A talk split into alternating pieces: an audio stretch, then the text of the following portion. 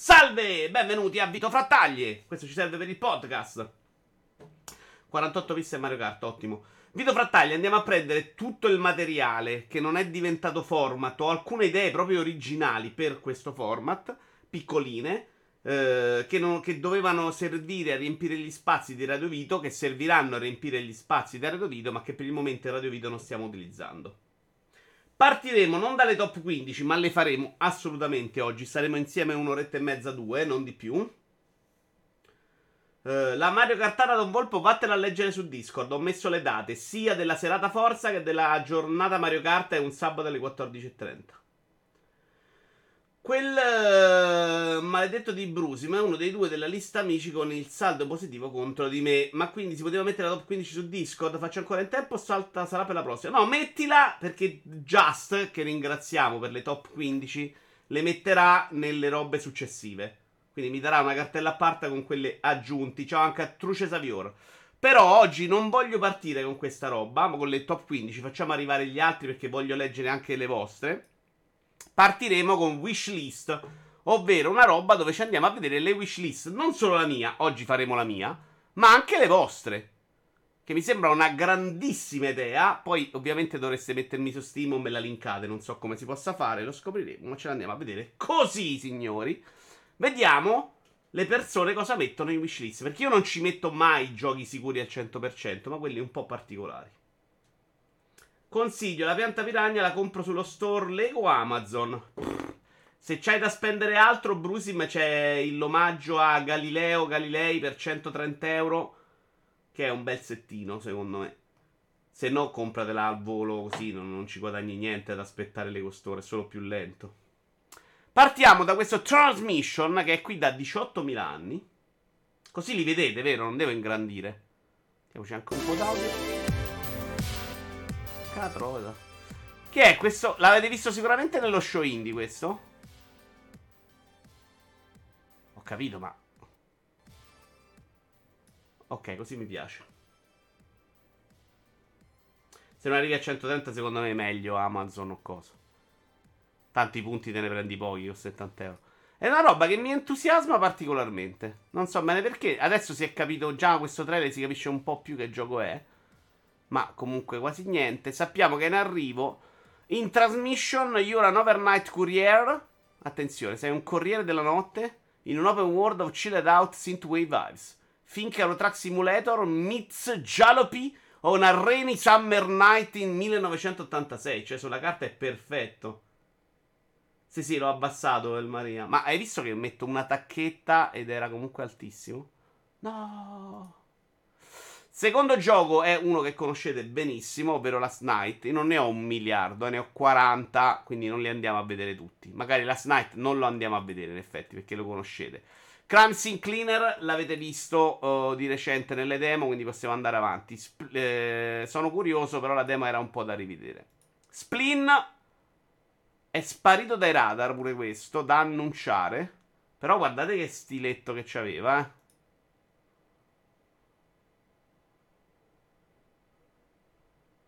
Voi lo sentite così un po' d'audio, così voi no, sa. Se lo alzo un po' così sì. Un po' meglio. Di questo mi ero innamorato, ricordo, dello stile visivo.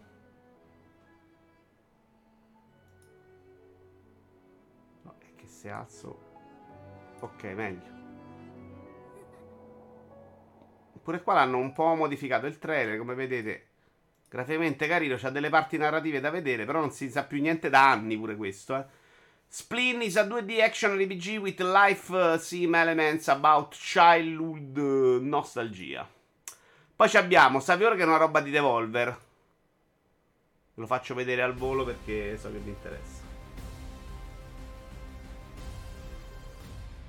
Però questo è tanto che Devolver non ne parla. O non mi sbaglio a pensare che era Devolver? Questo aveva il finale bellissimo del trailer, se non ricordo male. In cui si lanciava? Eh, tipo qua. Eccolo.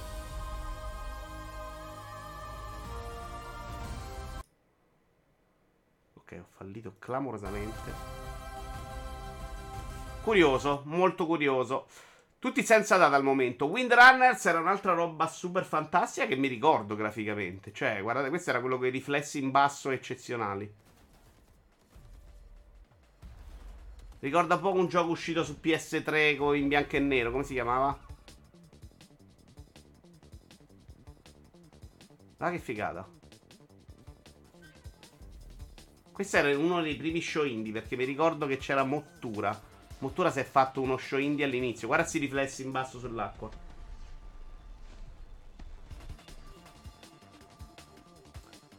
No, si chiama Silson. Sì. Molto male si trova. Bello, bello, bello, bello, bello. Lo aspetto, ma non abbiamo una data. Taxi Simulator è una roba che piace a me e non a voi. Però questo sembra uno già dei più bellini. Guarda che bella sembrerebbe la New York. Poi di solito questi trailer sono proprio farlocchissimi, eh.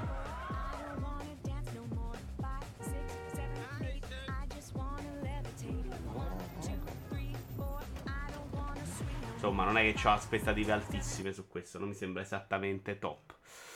Poi abbiamo Scena Investigator, abbiamo visto la recensione di recente. House Flipper 2 lo conoscete. Taxi Life da City Dive Simulator, questo lo aspetto tanto.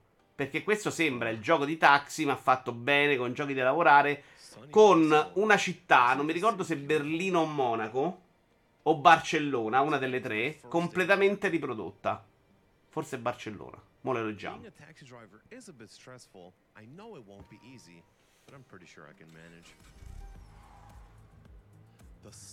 Che città è? Sembra più Barcellona che tedesca. Cioè, un gioco di taxi vero in cui faccio il tassista piano piano, guido nel traffico. Mi piace l'idea. Quello di prima era già troppo pazzo per me.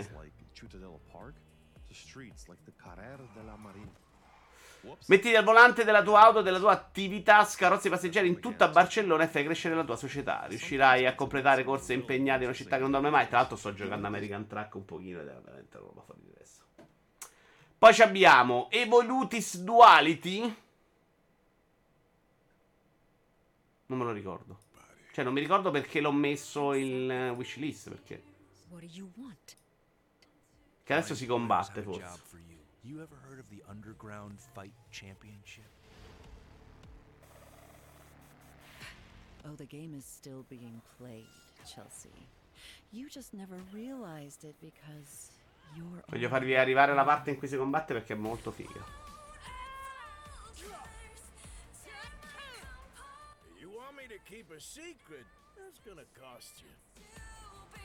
Guardalo. Guarda come stacca bene tra le parti narrative di combattimento.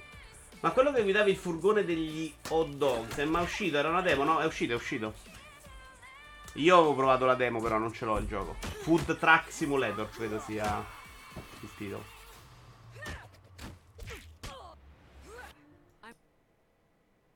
Non dice molto, notevole, niente Mario.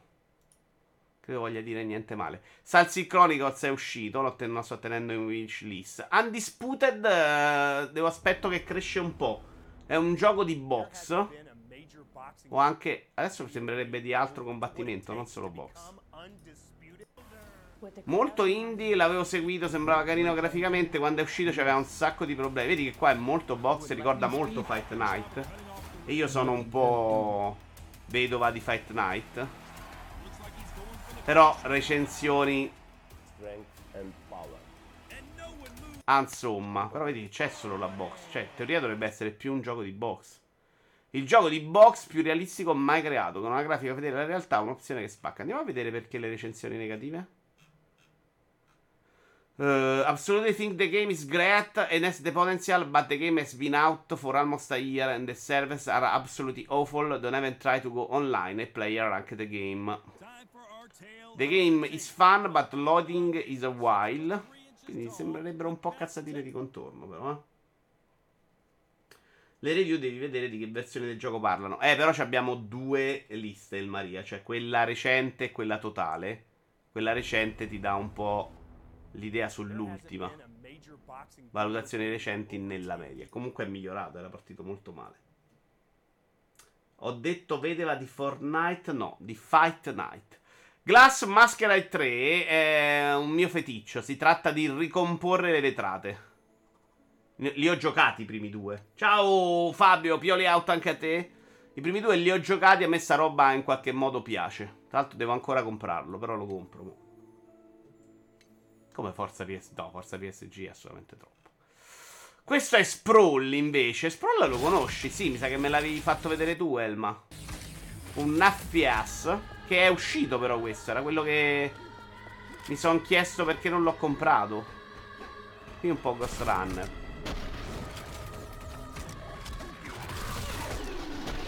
A me sembra notevole da questo trailer.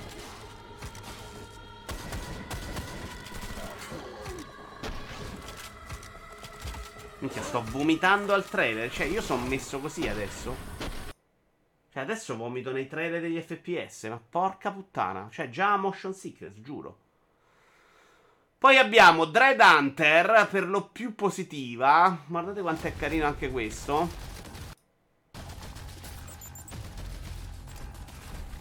Sembra un po' un Hades uh,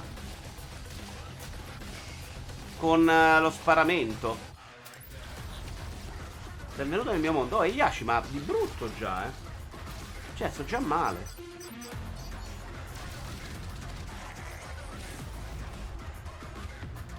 Mi garba, non da comprarlo e la formula oh, mi spaventa un po', onestamente, adesso mi hanno rotto un po' i coglioni. Questo lo aspetto un sacco, la demo era stupenda, ma non se ne è saputo più un cazzo, perché sarà già 18 Steam Festival fa che l'avevo visto. Spara tutto che vuole ricordare GoldenEye, che io non ho giocato, ma c'aveva un auto aim che lo rendeva super divertente, secondo me, graficamente era super interessante. È il diver dei soldi. Credo che il fatto che tu sia a 30 cm da un 74 pollici influisca. Eh, lo temo anch'io, due cose. Però dipende, eh. cioè, con gran parte dei giochi no. Cioè, Diablo Aerotrack no. Evidentemente quando c'è movimento sta cosa la, la sottomuovo.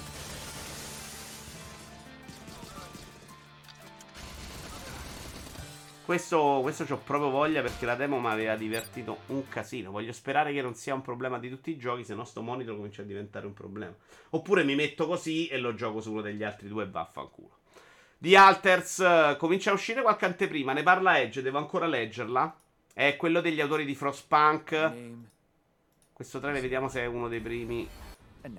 Ok, questo è l'ultimo trailer, quindi si vede un po'. Sono tutti cloni che hanno una parte di esplorazione, ma una parte dentro una ruota.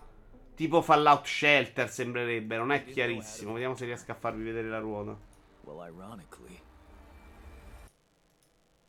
Sono curioso perché loro a livello narrativo sono bravissimi. Vedi, questa è la ruota in cui tu crei le stanze e fai le cose con i cloni.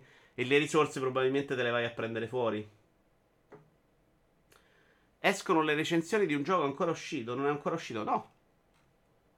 Di cosa c'era? Agente 64? No. Poi Pluggy Square lo conoscete tutti. Wait to the Woods lo aspetto un casino. È quello del ragazzo, l'aveva fatto, pubblicizzato da Xbox. Cioè, alla fine c'era anche una data recente. È risparito nel nulla. Però è uscito un trailer di recente. Questo ha tolto anche il trailer. Come cazzo è possibile? Non c'era nell'ultime 3 di Microsoft, ricordo male?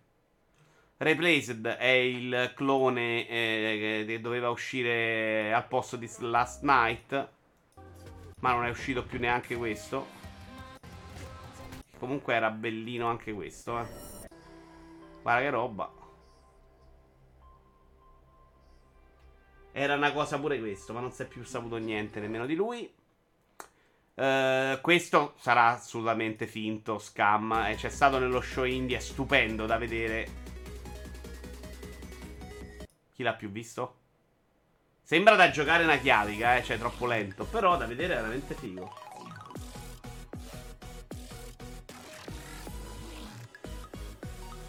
Tra l'altro a guardarlo così forse è più Fall Guys che un gioco di Game Micro Machine, eh. Però la grafica sembra spaventosa. Ciao Frike, primo messaggio. Ciao Vito, giusto in tempo per fine lavoro. Ottimo, vedi, facciamo anche a variare gli orari. Vito Frattaglie poi è un format particolare, ci sta per riempire gli spazi. Poi su round 2 alle 20 fanno risico con Gualone, eh, Mottura, Retro Bigini e Vikings se voglio vederlo. Quindi oggi ho anticipato. Su Netflix hanno messo anche il rompicapo di Shovel Knight. Cos'è il rompicapo? Il puzzle. Non era un rompicapo. Shovel Dig hanno messo. Quello di scavare. Che insomma era carino, però non, fer- non benissimo. Oh, tre secondi di trailer prima. Sto male, cazzo. Questo mi piace molto perché mi ricorda tanto Africa. Le animazioni degli animali sono proprio belle. Poi io non capisco di fotografia, però se mi mandi ad appostarmi a fare una foto a un animale, eh, ci posso star dentro. Poi magari me lo guidi cosa sono le macchine fotografiche, perché no? Ora, pensando a titoli che dovevano uscire ma non si è più saputo nulla, ricordo quello che sembrava un Sea of con la graficona, non so se era Ubisoft addirittura. Temo che tu stia parlando di Skull and Bones e se n'è saputo in realtà, l'hanno rinviato 40 volte ed è uscito anche in beta. Ah, questo sembra proprio figo. Questo ci voglio credere. Koru me lo, me lo tenevo da parte per lo show indie perché c'aveva sto trailer ma il gioco non si è mai visto. Cioè il trailer era questo. Il gioco sembrava sta roba qua, veramente figa. Però veramente questo neanche un trailer hanno tirato fuori. Ho trovato il videogioco per mia madre, dice Truce. Forse non hai capito, però in questo gioco non puoi sparare ai cani, mi spiace. Non erano cani quelli secondo me, erano iene. Questo è Road Diner Simulator. Credo dagli autori di Gas Station, visto anche il logo simile. Però sono usciti pure 800 DLC di Gas Station. Solo che non ho voglia di ributtarmi dentro. Questo è proprio Gas Station Switch. No, un po' diverso. Bel trailer, ma farlocchissimo. Il problema di Gas Station è che era stressante. Cioè era bello, era bello anche per voi, ma stavo super stressato. Ci sono mafiosi, ci sono camerieri. Mi sembra poter avere tutte le carte in regola per divertirci. Questo è un altro gioco di fotografia, però un po' più artistico. Questo secondo me è un po' più esperienza narrativa filosofica. Mentre quello di prima era proprio un gioco di lavorare. Guarda che bello anche questo, però.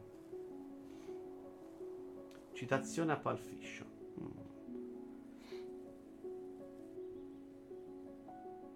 Questo secondo me è proprio vai là sopra, fai una cosa con calma, godi il paesaggio. Ci piace, però tendenzialmente anche potenziale rottura di cazzo. Questo ce l'abbiamo messo. No, questo è un gioco VR che sto seguendo da un po'. Vorrei prenderlo a meno e voglio prima giocare altra roba. Little Goody to Shows ce l'abbiamo messo durante il video weekly l'ultimo. Lesara Sam Kingdom lo conoscete, abbiamo provato la demo. È un gestionale verticale molto interessante. Ma è uscito in accesso anticipato? Ah, no. Ottieni l'accesso anticipato. Però non si sa ancora una data. La demo c'è ancora su Steam se volete provarla. Questo è Supra World, seguito del capolavoro della vita che era Supraland, un po' meno il DLC. Come vedete, grande miglioramento grafico. Lui è un genio, secondo me a livello dei grandissimi. E quindi mi aspetto delle grandissime idee. Guarda che bellino da vedere. Speriamo che la fa veramente così, però. Sembra un, un passo troppo, troppo avanti rispetto al primo. Tu a T mi aveva incuriosito durante lo show. Poi ho saputo che è dal tizio di I Love Katamari. Guardiamoci un po' sto trailerino. Perché è scemo uguale a Katamari. Prodotto da Annapurna. E c'è il personaggio che fa la T praticamente. Sopraland mi sa che era un capolavoro. Intanto Walone ci sta facendo un ride con 76 utenti. Grazie Walone. Sono partito prima proprio perché stasera voglio fare lo spettatore. Lo stavo dicendo prima del risico da Round 2. E quindi poi ho finito gli orari. Io, io lavoro prima. Eh. Ci siamo dovuti accavallare per forza. Grazie Walone.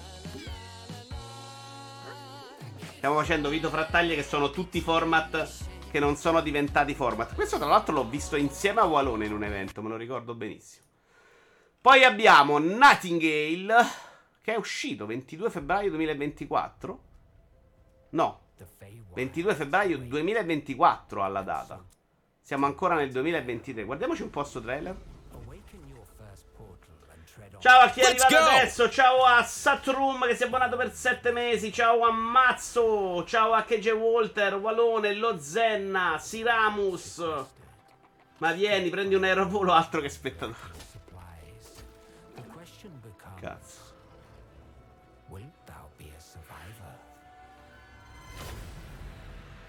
Questo mischia un po' magia gestionale. Vedi che c'è la parte di costruzione e sparacchino.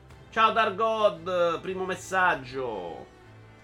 Ciao Baciago. Ancora per poco il 23 è volato. Ci sta. Guarda che roba. Cioè, a tratti è proprio figo questo. Se ci crediamo, la parte di costruzione non mi fa impazzire. Questo, eh, in realtà, la prima demo facevo veramente cagare, ve l'ho fatta vedere. È un tizio che si è messo a copiare sigarelli. Ancora non lo buttano giù, si è messo pure su Steam adesso, è pazzo. Da giocare non mi era proprio piaciuto, però io con sigarelli ho un rapporto particolare. Da vedere secondo me è fantastico. Tutto senza pagare licenze ed è come dovrebbero fare i cazzo di giochi di, di racing. E questo se lo fa Sega fatto bene, gli do i soldi oggi e me lo- mi dici lo faccio uscire fra due anni, oggi te li do, guarda che roba. Però è un tizio veramente da solo questo, la prima demo non stava proprio in piedi. Overjump Rally. Credo ne sia uscita un'altra di demo però. Hungerfoot, lo sapete tutti. City Driver ho un po' rosicato perché questa era su Monaco. Ecco qual era l'altro. La critica all'inizio è che era un po' una merda la città, però mi sembra che l'hanno migliorato. Questo è il bel trailer in realtà. È più o meno l'idea di quell'altro di Barcellona, però questo è a Monaco. Guidare lento nel traffico con le macchine realistiche. Non l'ho mai comprato perché le prime recensioni erano disastrose. Adesso si sta pure lui un po' sistemando. This game is horrible. My wheel doesn't work. Everything is glitched. I have a 4090 ed it lags. This game is a total letdown. Do not buy this game. Tutte recensioni molto negative. Madonna, un incubo. No, no, a me piace l'idea sacco.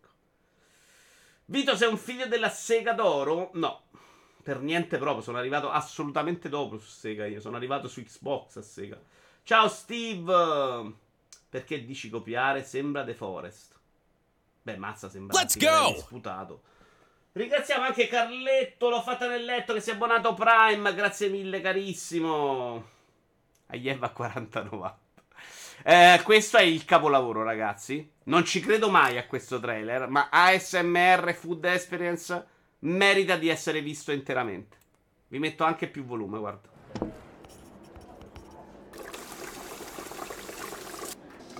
È un gioco sul cucinare, ma sui rumori del cucinare, credo. Cioè, il trailer va tutto là.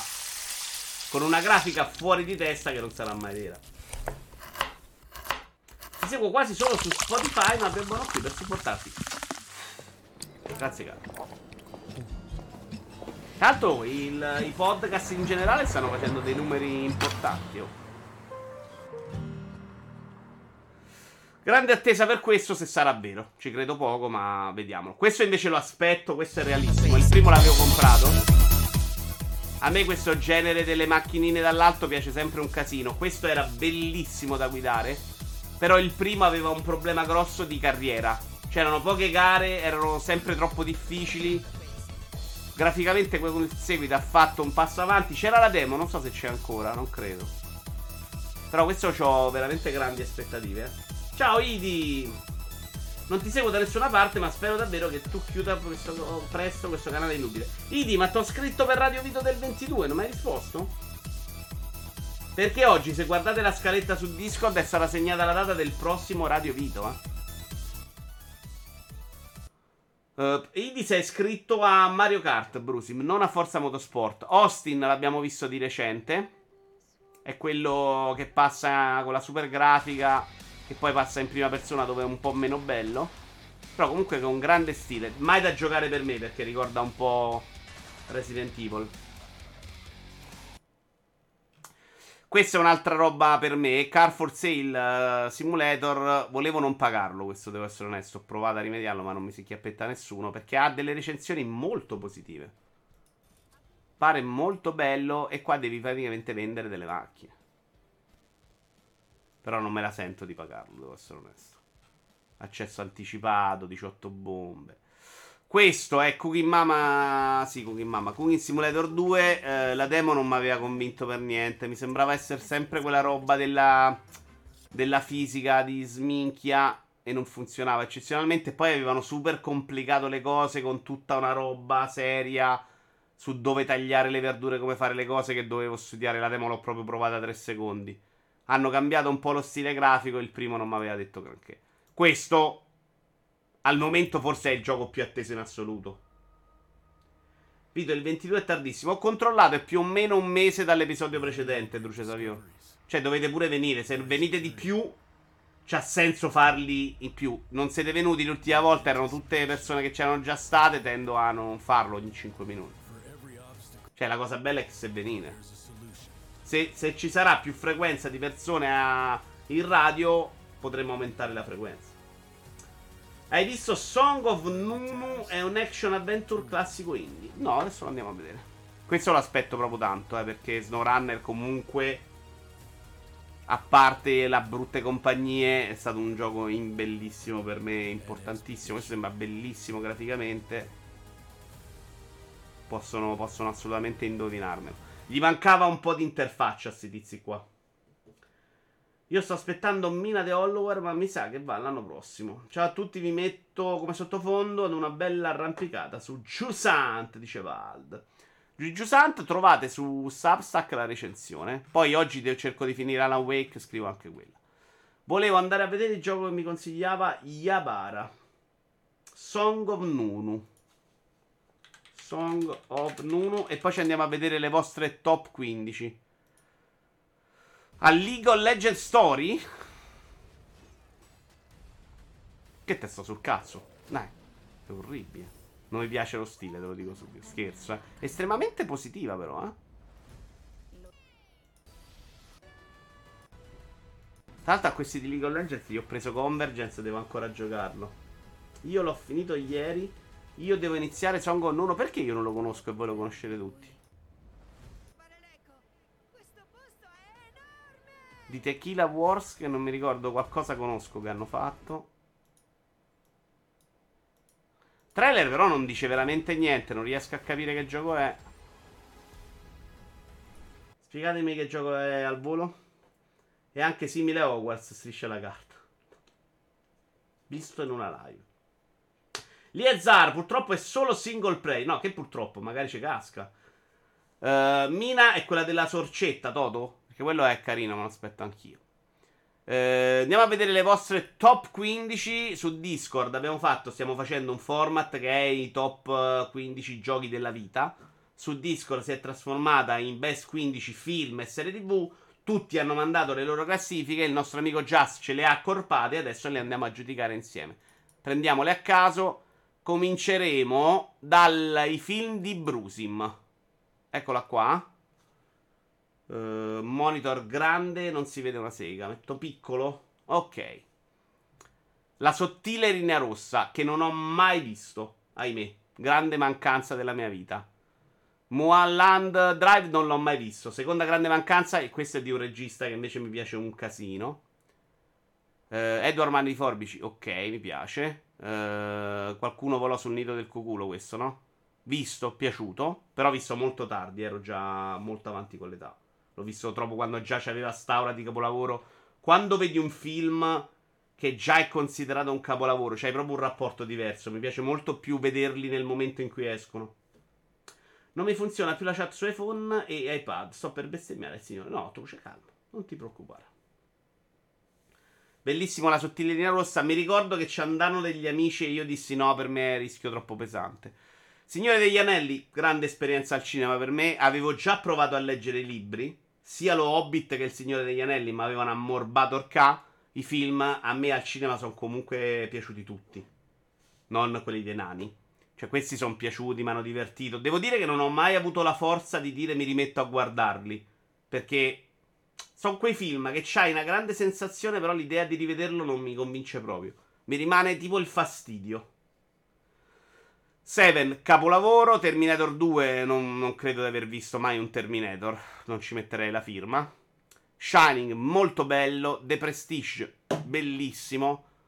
Uh, Nolan, The Prestige, vero? Fargo, visto molto in ritardo, ma ancora super bello. Silenzio degli Innocenti, molto bello. Pulp Fiction, ok, capolavoro. Eternal Sunshine of the Spotless Mind, film stupendo. Bruce, buona 15 questo. Eh, questo qual è, scusami? Il petroliere? Si chiama There Will Be Blood eh, in inglese. Il petroliere, io devo essere onesto, l'ho guardato. Che già si diceva era bellissimo capolavoro, non mi ha detto veramente niente all'epoca. Cioè, mi ha lasciato proprio freddo. Old Boy devo recuperarlo, ma me l'hanno consigliato tutti, mi dicono tutti che è un film adattissimo per me. Il problema è che quando è uscito ero convinto fosse Hellboy, che me lo consigliavano e dicevo, ma mi pare una cazzata, l'ho visto nel boy, fa cagare, e quindi non, non l'ho visto. Comunque bellissima 15 film di Brusim, capolavoro. L'Hobbit mi ha ammorbato al cinema, mentre il libro no, hanno esagerato a farne tre. Ah, perché l'Hobbit sono i tre film dei nani, è vero. È un gioco che si basa molto sugli enigmi ambientali che devi risolvere con la musica. È molto narrativo ed esplorativo. Infatti dura 7-8 ore. Mi hai quasi incuriosito, Iabara, mi informo. Su Nuno. Pesantuccio il petroliere. Non l'ho trovato pesante, l'ho trovato che non mi dicesse niente in particolare.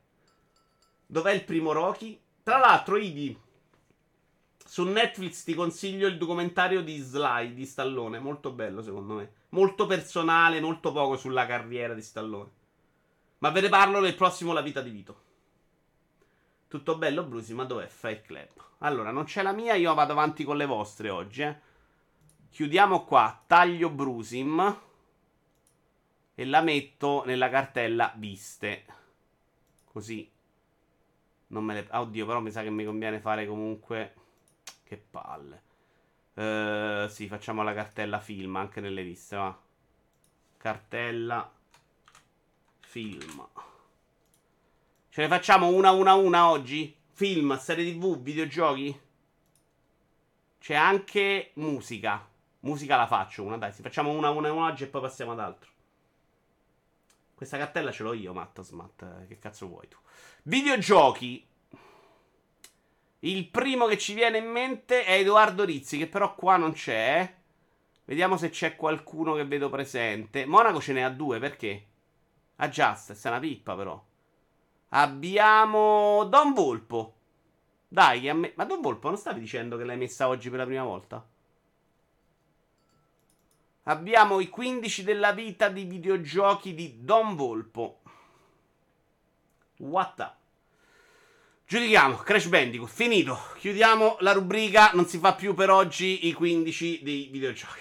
No, scherzo. Crash Bandicoot, tra l'altro, ci sono legatissimo anch'io. Non lo metto mai nei 15 della mia vita, però ci sta. Io avrei messo un Eggers, un... Eh no, devi farla per Sager, non perdiamo tempo. La mia la vedi in 30 secondi nessun gioco conosciuto. Uh, non mi è mai piaciuto a parte che odia il padre, non mi ha insegnato niente. Non mi è piaciuto a parte che odia il padre. Ah, il petroliere, sono d'accordo. Alfa Team, Lego Alfa Team. Mamma mia, però, cazzo, Don Volpo. Santa Madonna. Cioè, Lego Alpha Team nei 15 videogiochi. Però magari ci hai giocato con un padre. The Rester, primo. Considerato forse il primo walking simulator. Se non lo confondo male, io mi rompi veramente il cazzo. Non credo neanche di averlo finito. Cioè, questo tipo di walking simulator a me annoia a morte. Oddio, scopro ora che esiste un videogioco di The Warriors. No, era anche molto amato il Lova. Epoca PS3. Ne parlavamo l'altro giorno, super amato dal pubblico. Monkey Island originale, ci sta, Breath of the Wild, se non c'è non capisci un cazzo. Metroid Prime, bellissimo. Uh, the Witcher 2, mi piace come scelta, perché anch'io lo preferisco nettamente al 3. Bravo, però non lo metterei mai nei best 15 perché la seconda parte secondo me è proprio tirata via. Eh. Cioè finisce in fretta, è un po' tagliuzzato. La prima parte secondo me è super epica. Other Wheels, grande qualità secondo me come scelta, anche se non è un gioco per me, però ne apprezzo il gusto. Fa Light New Vegas, ancora grande scelta. New White, porca troia, bravo. Persona 5 Royale ci può stare. The Warriors, uh, secondo me, non ci, ci, sta per amore del vostro della serie, ma secondo me è una mezza cagata del gioco. È un po' il Robocop dei tempi, dai. Stardew Valley, mai capito. Inscription, super capolavoro. E Tony Hawk Underground. È una lista che mischia roba di super qualità con della zozzeria importante. Tipo questo Lego Alpha Team proprio non può stare mai qua dentro. Comunque non ho visto se classifiche su Discord in quale canale le hanno messe. Si chiama Top 15, pensa. Voglio, vado a leggertela. C'è un canale che si chiama Top 15 su Discord. In cui ci sono tutte le classifiche che Just mi raduna. Allora, prendo Don Volpo, taglia, lo mettiamo nelle viste. Bello? Bello guardare così quelle degli altri, eh. Poi lo rifacciamo anche in Radio Vita se ci abbiamo tempo. Però adesso ho fallito tutto, mannaggia. Twitch, eh, Radio Vito, top 15, viste, film, nuova cartella, giochi. E ci incolliamo Don Volpo. Poi ci andiamo a vedere porco uh, musica, musica, ce n'ho solo una di musica dell'Ova in realtà. Vediamocela, non so, però io così non so, vabbè, no, posso leggerla a fianco.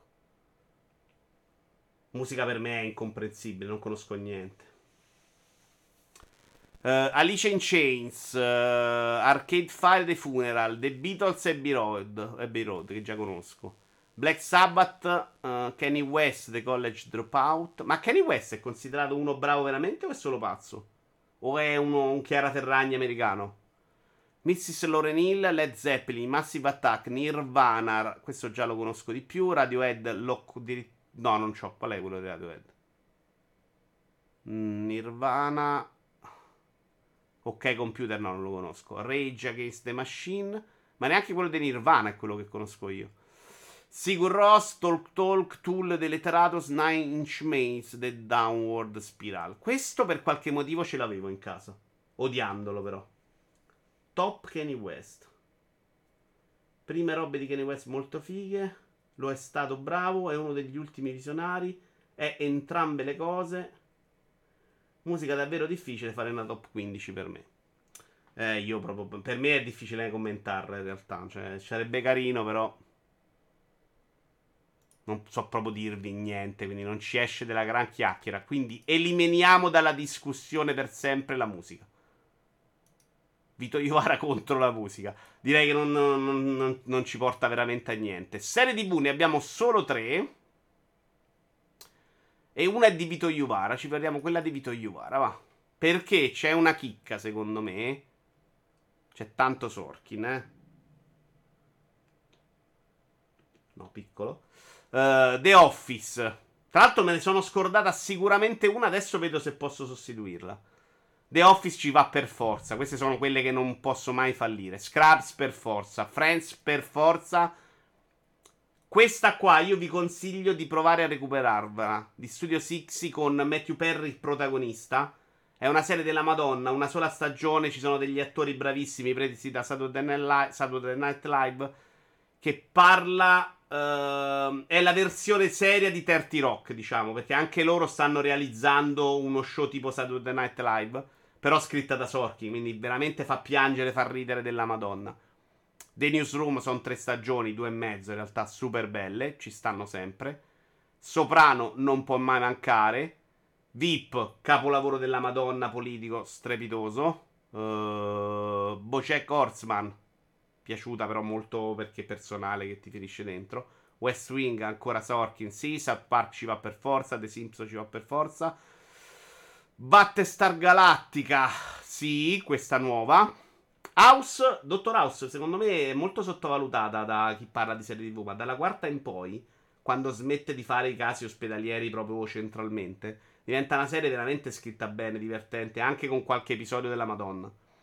Boris, ok, probabilmente toglierei Star Trek e metterei The Comeback, che è della, della Lisa di Febe di, di Friends, due stagioni e sono girati una a distanza di 10 anni dall'altra, HBO. Nella prima lei fa un'attrice che aveva avuto una serie della Madonna nella vita. Ma non è Friends, ovviamente. Lei fa un'altra attrice che ha avuto una serie tipo Friends. Che torna a fare qualcosa in tv. E dopo vediamo la stessa roba dieci anni dopo. Cioè, una roba bellissima. Metacoso da tutti i punti di vista. Super recitata da Dio, da lei, che è bravissima. Super consigliata e la metterei a posto di Star Trek. Perché non mi è venuta in mente quando, quando ho fatto questa cosa. Uh, perché adesso però mi si è impallato pure il ciborio? Ok. Vito Iovara la eliminiamo direttamente. Boom. Abbiamo fatto per questo piccolo angolino. Adesso ci andiamo a rivedere qualche contenuto di Vito Iovara. I soprano, serie della vita, sono d'accordo. Finale ha indovinato. Allora, la vita di Vito che mi ero segnato qua era la 3. Vogliamo vederci una roba vecchia o una roba uh, nuova, tipo la vita di Vito 5. Potete scegliere. Ci ho anche segnato l'indignato agli zingari, un po' a rischio. La prima episodio di Chemo Kilos, Game Petwork, corso per videogiocatori professionisti. Che volete vedere? Una, una, una, sì, Gokul, ce la portiamo avanti negli anni tanto. Uh, Mad Men uh, ci ho provato a vederla, devo essere onesto, io ho fatto un po' fatica ad andare avanti, molto molto molto lento. Lord dei Decani dice il corso, l'indignato indignato. Allora, questi sono cortissimi. Andiamoci a vedere... Mm, no, sai cosa ci andiamo a vedere che secondo me è più curiosa da vedere oggi? Acquisti di un certo livello 1. Andiamo a vedere così vedo che cosa compravo mille anni fa. Salve a tutti, benvenuti ad acquisti di un certo livello. Uh, No. Con me oggi abbiamo il cameraman che purtroppo non potete vedere. Tanto qua magro. venne, E abbiamo qui il valletto Super magro qua. gli oggetti. Vi ricordo la pagina Facebook che è... è- Nerbai me lo eh, segno, come guarda. il valletto mentre si presenta. Bravo. Eh, vi ricordo la pagina Facebook di Video Iuara e il sito videoiuara.com. Cominciamo subito mostrandovi un po' di Non c'è più il sito, eh, acquistati di un certo livello. Questa è la precedente Che c'è, ma non è- di Skyrim, eh, leggendari Skyrim Official Game Guide Collector Edition Super Svru, come vedete, questa grande, insomma. Ve lo alzo un po'. Eh, ma questa è quella vecchia che è entrata su Questa secondo me è in uscita, 2010. invece appena arrivata c'è questa. Sono dimagrito e ingrassato la altre due volte. Edition. Che, eh, Balletto, prego. Va che Mostri agli altri. di Beverly Hills. Questo ero ritornato a Eh, fare voglio, mm, video dopo una pausa, dopo aver cancellato tutto, penso 2010. Scusate. Suca Lord. Sarebbe questo il lavoro che fai tu. Allora, E qua la telecamera no, non era quella da adesso. L'hai preso troppo seriamente, lo devi fare un po' più con verbo. Secondo me era la webcam, quella 4K piccolina che mi ero portato in Giappone Ok, che ballava questa è la guida sulle snu. Poi vi mostro. Non, mos- non fa vedere qua, zio. Tanto il tavolo era spostato in un'altra direzione. Allora, queste un po' c'hanno un po' tutti, insomma. Mamma mia, eh, Sailor super giovane e magro. Il No, cattivone Linebacker c'era. HD uscito nella l'edizione limitata. Qua la regia, sai che non mi ricordo chi la faceva. Boh, Balletto. Forse Domenico che lavorava con me. Non è preparato. Ok, Ciao, Iale. biblioteca di vetro. Fine 2011 o inizio 2012 Skyrim è uscito. Guarda, lo sappiamo la data, eh. Dieci anni fa dice. No, non è di vetro, è plastica. È plastica. 27 ottobre 2013 in realtà. Qua. Poi abbiamo questo che non è un vero e proprio acquisto, in quanto è arrivato finalmente con i punti stella della Nintendo. Venduto quella di Zelda e venduto questo poser. L'ho venduto un un sacco di milione di roba. miliardi. Ed è questo presepe della Nintendo con i personaggi, insomma. Sì, venduto questo. Però tutto sommato alla fine uno è gratis, non è che sta lì a lamentarsi. Il braccialetto che porto, che io non ho mai portato, me l'aveva. Ah no, ce l'aveva Questa Sailor. confidenza. Troppo. Ehm, su Etsy.com abbiamo questi che sono molto bellini. Etsy avevo una cominciato a comprare delle Etsy.com cose e un ho sito dove smesso la perché gente arrivava può- della roba orribile, porca A me devi prendere no gli oggetti, Valletto. Stesso piatto, il valletto. Eh, dove la gente può Oddio, eh, costruire è il mio delle nipote grande con la voce belle. Qui piccola. abbiamo un pupazzino di Machinarium Ma è bellissimo. velocemente al pubblico uh, costruire delle cose e metterle in vendita. Qui abbiamo un pupazzino di Machinarium, mostrare velocemente al pubblico. Limbo, C'era la voce allucinante. giorni. Questi ce li ho ancora, però. Eh. Questi, questi erano carini. Sono carini, sono fatti a mano, eh, sono cuciti. 2013. Super Meat Boy. Eh sì, è 10 anni. Ah, non rida per cortesia, qui stiamo lavorando. Gli occhiali sono gli stessi, no. Ok, e questa invece è una gemma che mi ha regalato quella perché che ha fatto tardi e mi ha regalato una gemma. È una gemma Nintendo, insomma. Che ci piace. Chiudiamo questa puntata di oggi. Nella prossima invece avremo un sbattere 3DS sul di Zelda con delle super guide di Zelda con baule spaziale. Non Eh, però potrei fare una puntata così corta anche oggi. Eh. Parlare, però- eh, attenzione, adesso facciamo una cosa figa, ma No, non abbiamo una bella figa come tutti quanti. insomma, cercate di non di mettere una parrucca. No, commosso no, però cazzo è bello sentirlo. Allora, abbiamo direttamente da Games of Thrones, che come sapete in italiano è... un'altra voce, un'altra roba. Game of Thrones.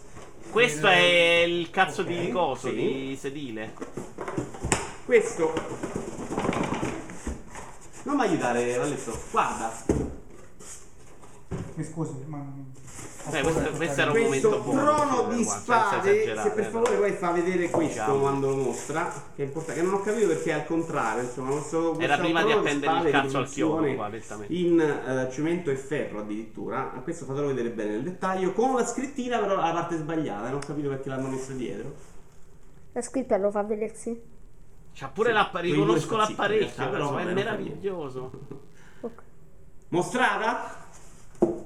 Perfetto, io vi ringrazio. eh, mettiamo qua insomma e ci vediamo con la prossima puntata. Tra poco eh, dovrà uscire anche videogiocatori over 30. Siamo in attesa di completarlo, quindi state pronti su Ma YouTube. che è sta grafica? Ciao!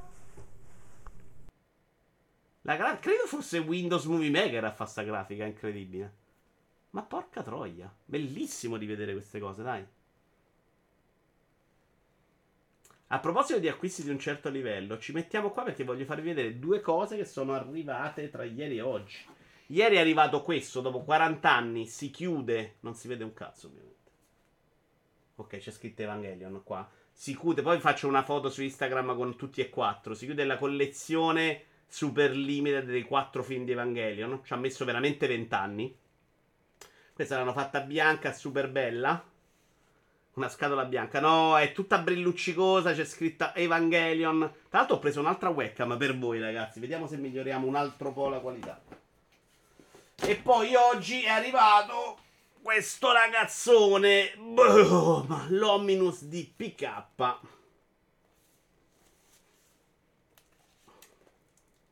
Sboom.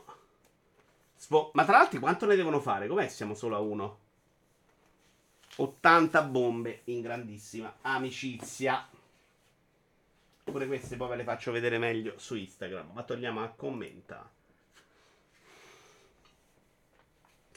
Eh, maneggevole proprio da leggere a letto la sera. Madonna, io tanto non riesco più a leggere gli ACI, quindi no, l'ho preso solo per collezionismo. Ci proverò a leggere, ma non ce la farò mai. Eh, se vogliamo vedere un'altra cosa di Vito Iuvara, vediamoci l'indignato. Dai. Questo è sempre a rischio, ma mettiamolo in piccolo. Oggi vorrei parlarvi degli zingari, forse il Disgraziato. cancro più pesante e brutto della nostra società. Arrivo a dire forse anche più delle vigilenze. Che loro manco arrivano qua per rubarti il lavoro, sa? Che gliene fregano del lavoro, sono mica scemi. Loro vogliono il telefonino. Ti dico un segreto e raccontatelo anche ai vostri amici. Se voi controllate il citofono ci stanno dei segnetti strani, quelli sono i zingari che stanno segnando se voi siete o non siete in casa. Una volta ci ho trovato un segnetto che diceva sì, ho pagato o no il canone Rai. Che poi io sono quella pena di morte per chi paga il canone Rai. I zingari vivono nei loro bei resort con i loro bei bungalow, ma almeno pagano l'IMU. Qualcuno si è mai chiesto se pagano l'IMU? Ma se sono così poveri, mi spiegate per quale motivo stanno sempre in giro in Mercedes? Questi non pagano un euro di tasse, non hanno mai pagato un euro di tasse. E, e i soldi della benzina che noi spendiamo per incendiare i campi di Roma, i soldi che noi chi ce li dà? Non era male, secondo me, scrittura, però non era male per niente, cazzo. C'era ovviamente recitato come al solito al culo, audio terribile, però, madonna. Eh, no, cosa dice... Vito politicamente scorretto. No, Vito che voleva prendere in giro i cretini, non volevo prendere in giro i zingari, ragazzi. Voglio che sia chiara sta cosa, eh. Vediamo i commenti che mi hanno fatto. Ah, attenzione, primo commento di Raiden. Bellissima questa rubrica, divertente, intelligente, grande. Perché Raiden mi scriveva un sacco all'inizio. Io non ho capito se lui era. Penso fosse già famoso, però non come adesso. Uh, No, qua non ci sono insulti strani, però qua incredibilmente hanno capito. Va bene, direi basta Vito Juvara. Ho segnato le cose per la prossima. Eh, abbiamo commenti e recensioni. Wishlist Vito Juvara l'abbiamo fatta. La prossima, volta, la prossima volta vorrei fare o quella di Tony o le vostre eh, di wishlist. La fogna su Pioli. Ci regge? No, non mi regge. Cose belle della vita, possiamo andarcene a vedere qualcosa. Oppure abbiamo show indie. Top 15 l'abbiamo fatto. Nerbai. Facciamo contento Coculo con un po' di Nerbai. E quindi abbiamo questa sedia fantastica. Che un po' voglio comprare. Però devo scammare mia sorella a vendergli quella da adesso in pelle che si sta rovinando per l'ufficio. Se gli vendo quella, per qua io mi prendo questa qua. Che è una roba di una bellezza incredibile. Fai la fogna sul Fiorentina Juve. No, ho sbagliato cosa. È questa qua in pelle della Red Bull della Secret Lab. Mi fa impazzire. Tra l'altro sembra molto diversa dalla prima in pelle. C'ha il cuscino tutto diverso. Qui c'ha le etichette. Sembra di pelle proprio più dura.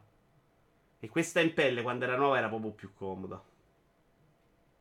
Fogna su zero calcare a Lucca. Ah, quanto è vero, Splash, cazzo, hai ragione. Potremmo farlo, potremmo fare zero calcare. Ci regge però? Stiamo tanto bene stasera, rilassati, calmi, perché dobbiamo rovinarci?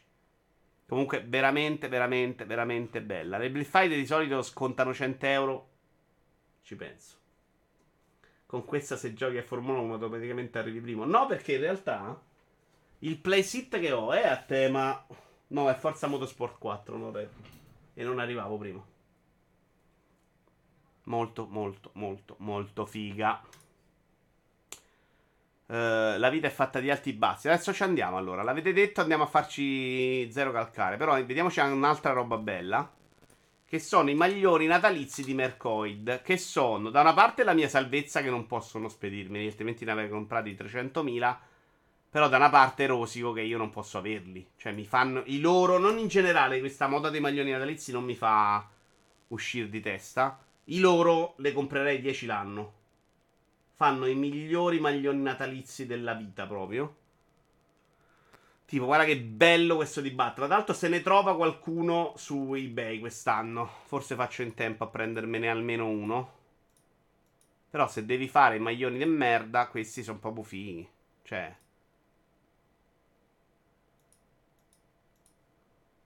Poco natalizi, però guarda, guarda che bello questo di Star Wars, qua. Perché Mercoid non spedisce più in Italia, perché in Italia siete delle minchie. Avrete mandato indietro un sacco di roba dicendo non mai arrivata, rimandatemela. Perché, oh, oh, a Mercoid gli frego tutto, sai che arriva la roba, gli posso fare la guarda in culo. E poi smettono di mandare la roba in Italia. Esattamente come Microsoft una volta mandava i pad solo se li chiamavi, adesso gli devi dare il sangue. Questo è quello che ho comprato. Tra l'altro sono caldissimi. Questo l'ho portato l'anno scorso. Uh, questo pure bello di Flash originale. Un po' troppo giallo-rosso, ma bello. Guarda pure questo di Moon Knight Ugly Christmas Weather. Guarda che bello.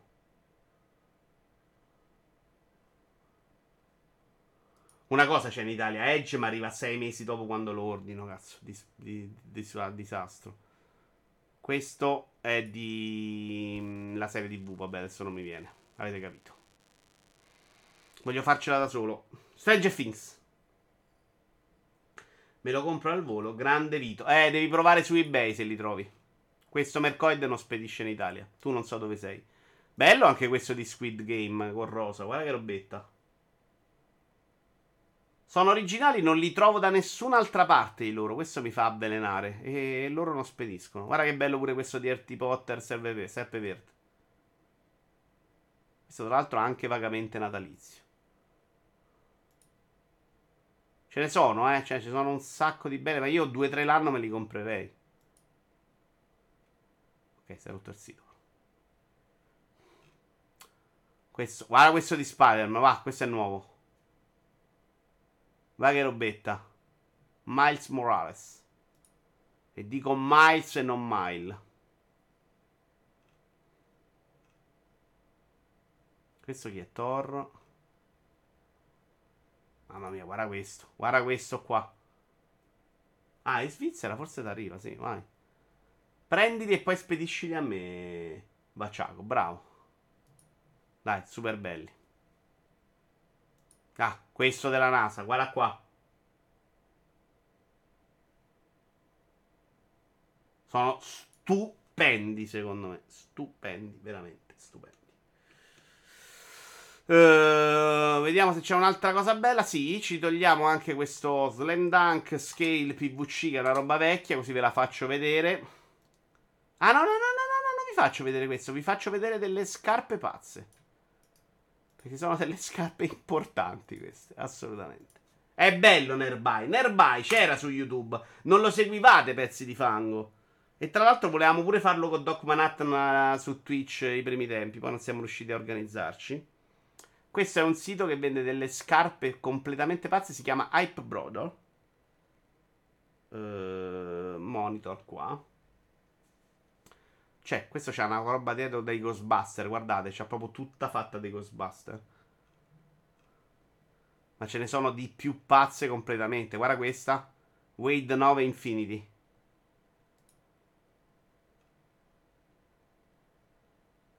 Ora lo capisco che voi no- non capite. Ciao Perceptron.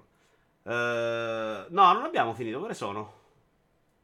No, no, siamo. Un'ora, ci manca un'oretta. Quindi abbiamo di cose da fare. Guardate, guarda questa qua. Questa di Gundam. Questa è l'unica che non comprerei, ma le altre mi piacciono un sacchissimo. eh. Questa cos'è? Wuki, Wuxing? Cos'è? Vabbè, saranno testate le scarpe, dai.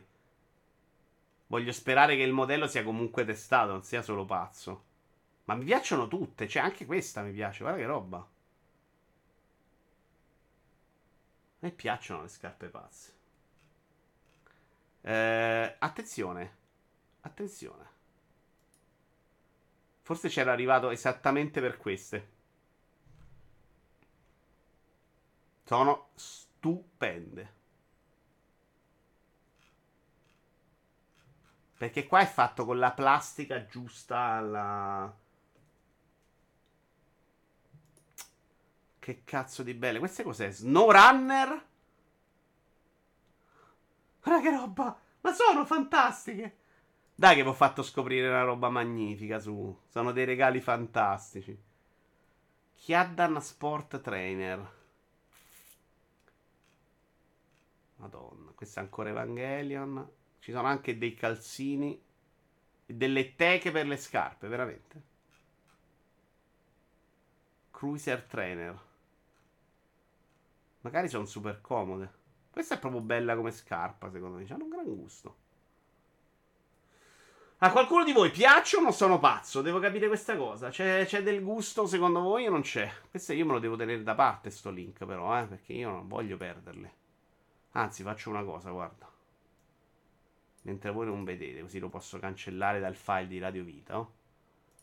Mettiamo la home page e ce lo salviamo nella cartella acquisti. Preferiti. Non ha cambiato tutto sto cazzo di, di Google.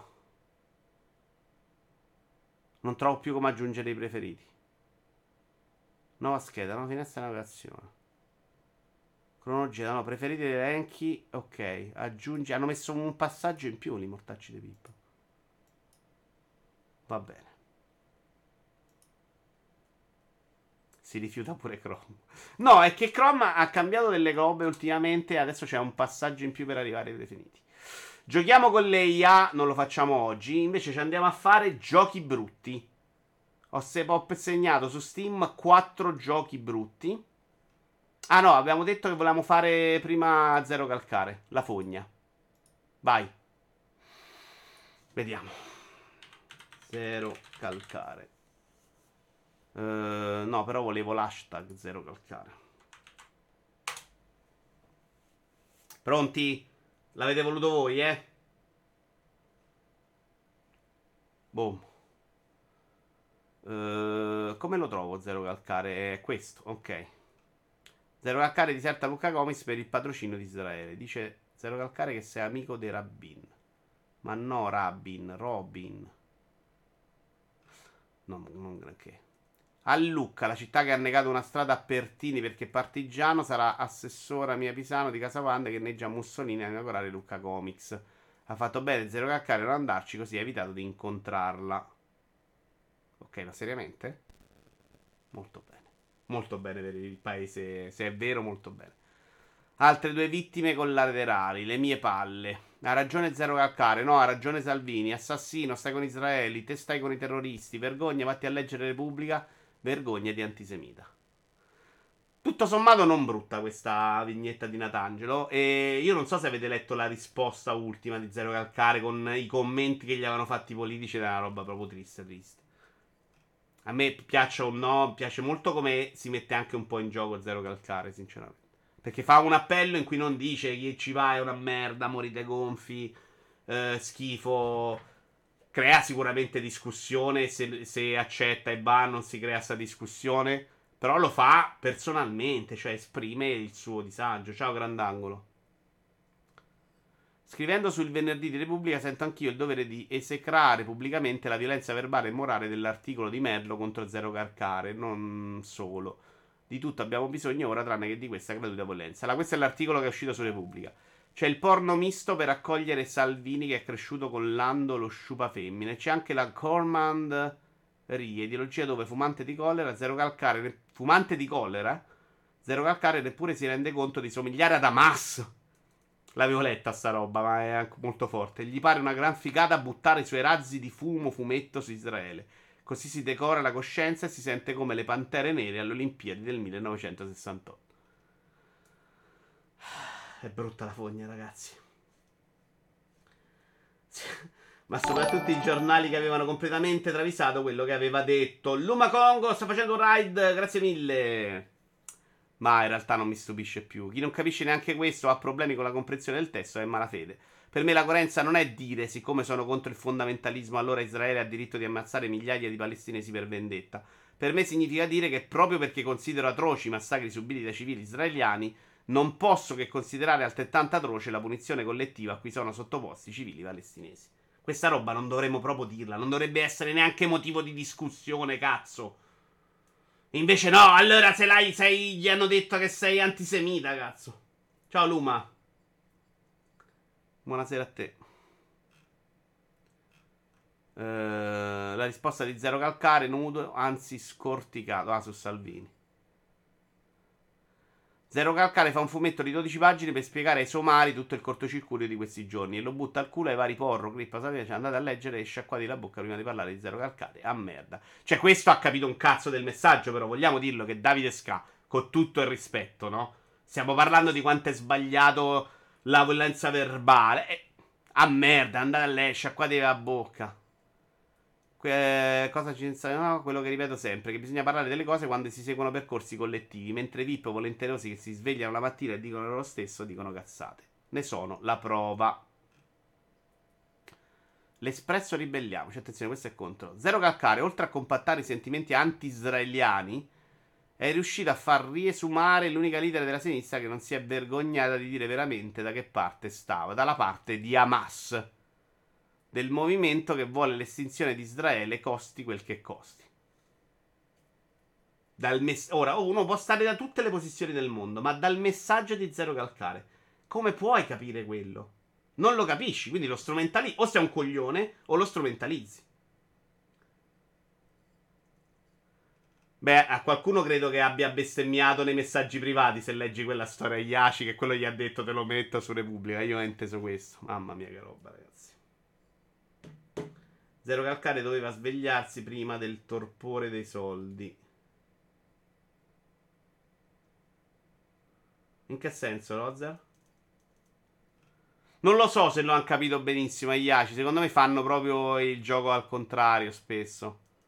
Qualcuno avvisi la vera sinistra che anche loro non andranno a Lucca Comics.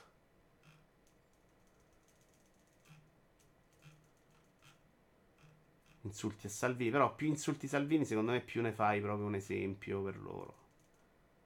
Ripeti con me, zero calcare, un artista, un artista. Ok, vabbè. La gag su Belli. L'altro quel pezzo mi fa ridere ancora oggi da morire. Eh, hai letto il fumetto risposta di Zero Calcare su internazionale? Sì, Alex, ne stavamo parlando. Ancora molto misurato, secondo me. Che conoscendo il suo trascorso doveva boicottare prima Lucca, non all'ultimo. Però meglio tardi che mai. Mm, Beh, lo boicotta quando scopre di questa roba, che non era scontatissima, eh. E probabilmente voleva evitare proprio le risposte. Probabilmente quando l'ha saputo ci ha pensato per evitare sto tantam di contorno. Che poi non è facile vivere con la gente che ti dà dell'antisemita, eh. Il torpo- non riesco a capire sta cosa del torpore dei soldi, però, Rozer, giuro. Ha fatto i soldi e sti cazzi? Sarà- avrà il diritto di fare i soldi se è bravo? Ti prego, non vieni a portarmi l'idea che non può essere. non può portare avanti idee contro il massacro di Israele perché di, eh, c'ha i soldi. Cioè, no. Si può, si può portare avanti idee di sinistra anche con i soldi. Secondo me la colpa è anche un po' della destra, di questa roba in cui se, sei, se c'hai i soldi devi essere uno che, che va sulla barca, sullo yacht, eh? Cioè, perché credo che, che è la destra che ha spinto che qualsiasi persona dica qualcosa di diverso, allora è comunista. Però cazzo, superiamola anche noi. Cioè, sta dicendo una roba che non è né di destra né di sinistra, è d'umanità, secondo me. Ciao Damares. Buonasera, buonasera, grazie della compagnia. Questo lunedì, pessimo al lavoro. Zero calcare all'attico a New York. Ma glielo auguro, non credo, credo che viva ancora a Roma, tra l'altro, ma glielo auguro. Direi basta con la fogna, perché comunque è terribile, c'è proprio una roba che mi uccide fisicamente, ve lo dico proprio. E ci andiamo a vedere i giochi brutti. Eh, Ultimate Epic Battle Simulator. Credo di non aver scelto roba porno, però. Di cui Steam a me continua a consigliare una valanga di giochi super porno. Ok, aspetta che ho aperto 20 finestre sbagliate. Ok, signori, siete pronti?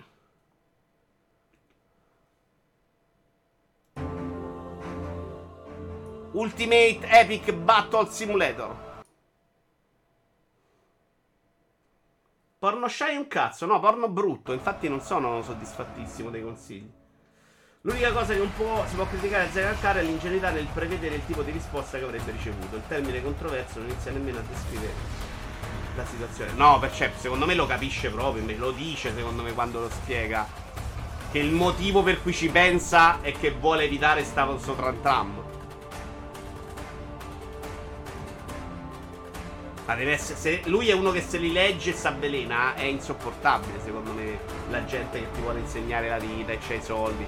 Ho sentito uno che diceva. E però a Lucca li vende i libri. Ma. Minchia, li venderà anche la campagna. Wow, che cazzo c'entra? Questo secondo me a qualcuno di voi piace pure, sapete? È un gioco con della gente messa a casa che si uccide.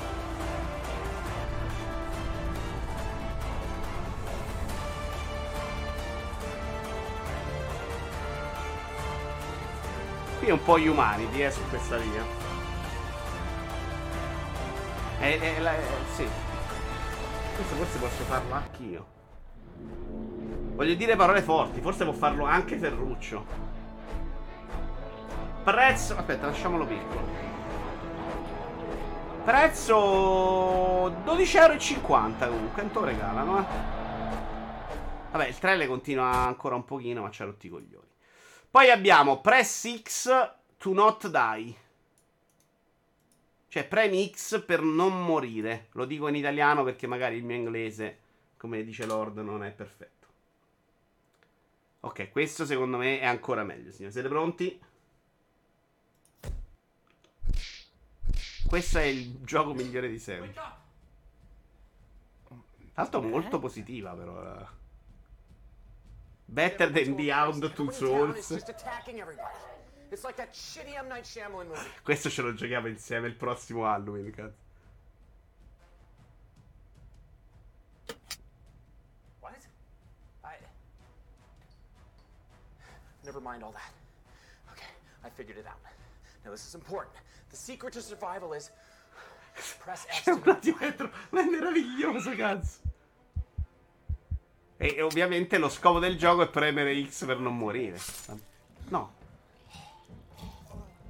Ma è partito in ritardissimo il sangue. Ma è fantastica sta roba. eh. Voglio farlo io con Sailor. Ma poi l'ha premuto X. Perché è morto lo stesso? Matt! Ah, questo è. Questo è più capolavoro che gioco brutto, vi chiedo scusa. Ciao and the next thing I know, she's lunging at me with a kitchen knife. Questo costa 3 euro, tra l'altro, onestissimo. Questo secondo me ce la fai la, sera- la serata a ridere insieme. Signori, questo potrebbe stare nel nostro futuro. Poi abbiamo Brief Karate Foolish. Mamma mia, ma quanto è bello Vito Frattaglie. Vogliamo dirlo quanto cazzo è bello Vito Frattaglie? Porca puttana. Vi ricordo che nasce anche un nuovo format di chiacchiere super figo che sarà Ce lo dice Bigini che partirà dagli spunti della Vito in diretta sociali. Eh, monitor grande. Questo è Brief Karate Foolish. Io non me li ricordo, li ho messi da parte io. Anche questo secondo me è di altissimo livello, eh.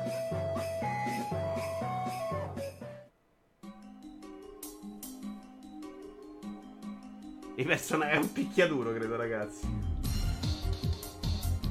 No, Silver War, Suka. Ok, un po' troppa attenzione. Attenzione. Vabbè, cioè, che gli vuoi dire? Che gli vuoi dire? Un Mortal Kombat ai giorni nostri. Pensato come all'epoca con dei vecchi mutande giapponesi.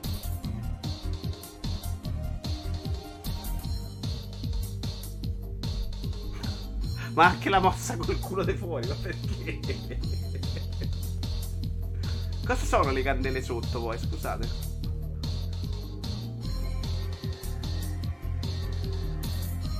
Ma le animazioni di questo la- questo con le mutande più bianche sono super belle.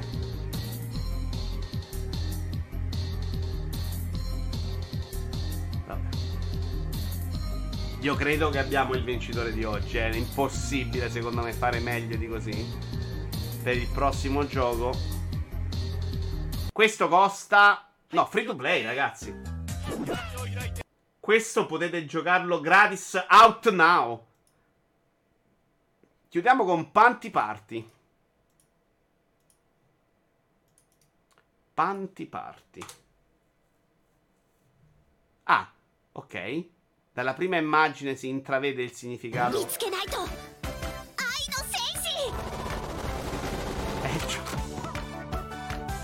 Su eh, delle mutande che vanno nel mondo a sparare.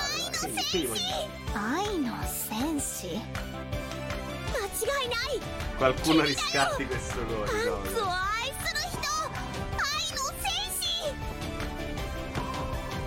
Questo ha il potenziale per essere un successo in Giappone. Da Solo che è un po' grezzo, gli manca un po' di scenario. Tra l'altro il logo è bellissimo. Panty Party, così.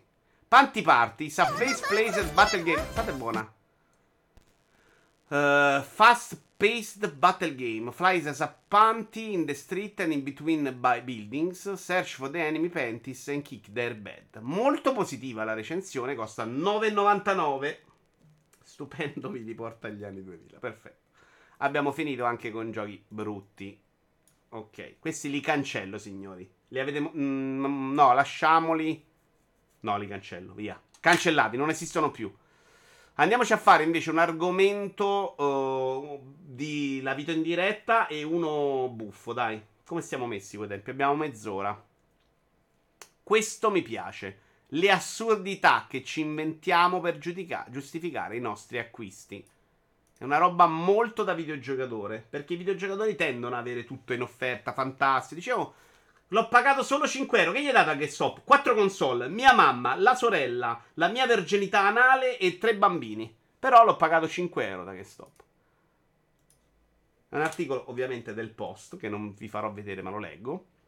Le assurdità che ci inventiamo per giustificare i nostri acquisti. Sotto i 5 euro è gratis e un rimborso è un guadagno. Online si chiama Girl Matt e dice qualcosa del nostro approccio ai consumi. Ultimamente su TikTok è molto facile imbattersi in video di donne che spiegano ai loro fidanzati, padri, amici o semplicemente al loro pubblico i ragionamenti di autoconvincimento che fanno quando vogliono acquistare qualcosa di non necessario senza sentirsi troppo in colpa. La maggior parte suona strampalata e non ha alcuna base logica. Per esempio, c'è chi sostiene che quando paga qualcosa in contanti non stia davvero spendendo dei soldi perché quella somma era già uscita dal suo conto al momento del prelievo. Oppure c'è chi dice di considerare gratis tutto ciò che costa meno di 5 euro o di considerare un guadagno i soldi avuti indietro dopo un reso.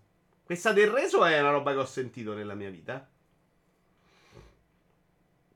No, qua ho dovuto tirar fuori il telefono dalla tasca surreale. Vito, hai mai giocato a un titolo Goose Game? L'ho giocato quasi tutto in live, Silver One. Carino, però quello è un bel gioco.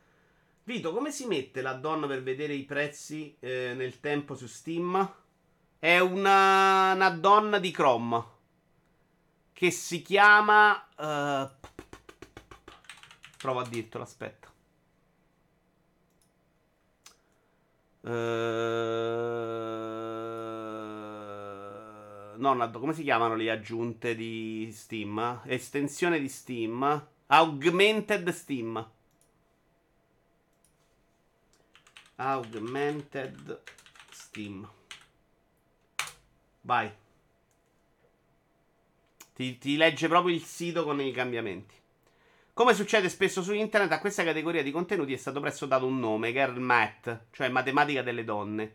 Eh, da ragazze, scusatemi. Allo stesso modo con cui nell'ultimo periodo si sono diffusi gli hashtag Girl Dinner, Hot Girl Walk, eccetera, per definire una... Ma non è solo da donne sta roba, però, è, è falso questo. Il motivo per cui questi video sono circolati molto e ne hanno stimolati di nuovi è che, per quanto pieni di assurdità, molte persone ci si sono ritrovate. È un trend che nasce prevalentemente per far ridere e generare condi- condivisioni, ma che dice anche un po' del nostro approccio ai consumi e ai vecchi stereotipi eh, di genere. C'è una per italiana? Ok. Spieghiamo al mio ragazzo, che è laureato in finanza, cosa succede nella mia testa quando si parla di soldi. Se compro qualcosa e pago in contanti, è gratis. Questa cosa non ha senso. Sì, perché dal mio conto non stanno uscendo soldi, rimane così com'è. Quindi è come se non stessi pagando. Girls Math, la matematica delle ragazze. Se vado in un negozio e ho un credito Però questa eh, cosa... per qualcosa che ho portato indietro, Vabbè, se mi sembra un po' sessista detto da una ragazza, però cazzo. Tra l'altro, secondo me ci sta giocando lei, Yaci. Tra i video di matematica dei ragazzi sono stati. Fatevi venire in mente qualche esempio che viene anche a voi, eh. Perché sugli sconti, su come paghiamo le cose nel mondo dei videogiochi, secondo me sono percepite così. Per esempio, tutta la narrazione intorno ai pass è giochi gratis. Non li stiamo pagando. In realtà tu stai pagando l'abbonamento. Li stai pagando poco, semmai. Ma non è mai gratis. Uh, fino a 12 milioni di volte uh, c'è una serie in cui una teenager americana di nome Merle Brown la spiega al proprio padre che lavora nella finanza e prova timidamente a smontare le sue argomentazioni. Se pago dei biglietti per due persone e quelle due persone mi rimborsano, il denaro che mi danno è guadagnato perché è come se lo avessi già speso. Oppure, e questa secondo me ci crede, se c'è uno sconto su qualcosa che mi piace o in un negozio da cui vado spesso e non ne approfitto, sto perdendo soldi. O ancora, se compro un biglietto per un evento nel futuro, quando quel momento arriva, l'evento è gratis.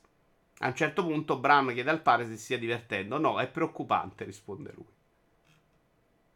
Uh, un altro ragionamento poco difendibile, ma che sicuramente molte persone hanno fatto almeno una volta, è quella secondo cui, facendo un acquisto online, è meglio spendere di più comprando cose che non si era preventivato di comprare solo per raggiungere il minimo previsto per non pagare le spese di spedizione.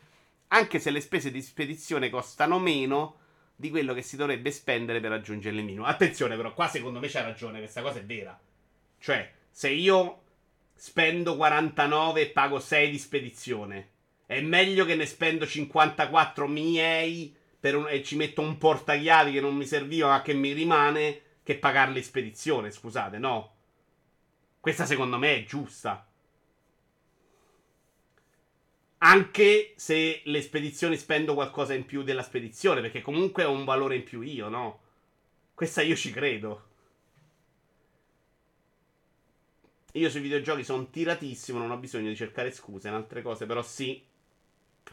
Io quando spendo 20 euro per un gioco penso vabbè rinuncerò a un paio di drink il sabato sera, poi ne bevo 3 o 4 in più. Questa cosa la faccio anch'io, Ivan, di dire ok, sto facendo una cazzata, spendo un po' di più, non compro un'altra cosa. Io lo faccio sulle vacanze, ho speso 2000 euro di Lego quest'anno e però non vado in vacanza, che cazzo. Se non ti serve il portachiave perché lo devi prendere? Perché se no lo paghi lo stesso, signor Good. Cioè, se il minimo di spesa per non pagare le spedizioni è 50 e tu c'hai un oggetto da 49, l'ho fatto tra l'altro nell'ordine di stanotte con i Lego. Però là mi serviva arrivare a 130 per eh, il bonus. Tu a quel punto pagheresti 154 con 5 euro di spedizione e hai un oggetto da 49. Se tu invece spendi 55, quindi più della spesa di spedizione, hai due oggetti di valore 55 de- a te ti rimane. È vero che hai speso un euro in più, però ti sono rimasti due oggetti, dai. Se trovi il portachiavi. Sui Lego c'ho pieno di portachiavi, Bruce, questa roba del minimo, li mortacci loro. Non della spesa, ma del- dell'omaggio. Se l'aggiunta è sensata, uh, non se ci metto una roba che non uso mai e che pago più della um, spedizione. Eh, sì, ovviamente. Però è comunque una roba che ti rimane, Black Cat. È un oggetto, è tuo. È meglio di darli per pagare un corriere, no? Almeno ti ritrovi a spendere per qualcosa che poi hai non solo per i soldi, una spedizione. Vedi che c'è, siamo tutti d'accordo qua. Alziamo la mano per alzata di mano chi pensa che quello è giusto. Con questo ragionamento mi costa meno una escort che mia moglie. Non voglio commentare. Io lo dico sempre, compro videogiochi che tanto non fumo e non bevo e non vado da, zoccolo, esatto. È il motivo per cui ce le giudichiamo. Ma quello è chiaro, però ti stai facendo manipolare per comprare della roba in più che non ti serve. Minchia, signor Good, con gli omaggi Lego non hai proprio idea quanto mi faccio manipolare. Con sta roba di a 130 euro di spesa ti regaliamo una roba. Io sono andato da mia sorella e gli ho detto che vuoi a Natale. Gli ho comprato il regalo di Natale. Siamo a 6 novembre. Perché mi serviva di comprare una cosa. Quindi su quello. Perché poi c'ha un valore i soldi. Però quella roba funziona. Tra l'altro, Davian, ieri ho trovato a 50 euro sia Amelia Cicciabemba che l'altra cosa eh, spediti. Me li sono presi. Quindi adesso ho tutti e quattro i tributi anch'io, Davian. Che fate? Oggi sono stato al GameStop e ho messo i soldi che mi dovevano su Tekken 8, Mario vs Donkey Kong e il gioco di Peach. Bravo Alex. Gian, ciao gente, secondo me quella voce si riferisce al fatto che è meglio spendere tipo 50 euro con spedizione gratuita che 30 più 5 di spedizione. No, dai, se è così, no, così sei pazzo, secondo me.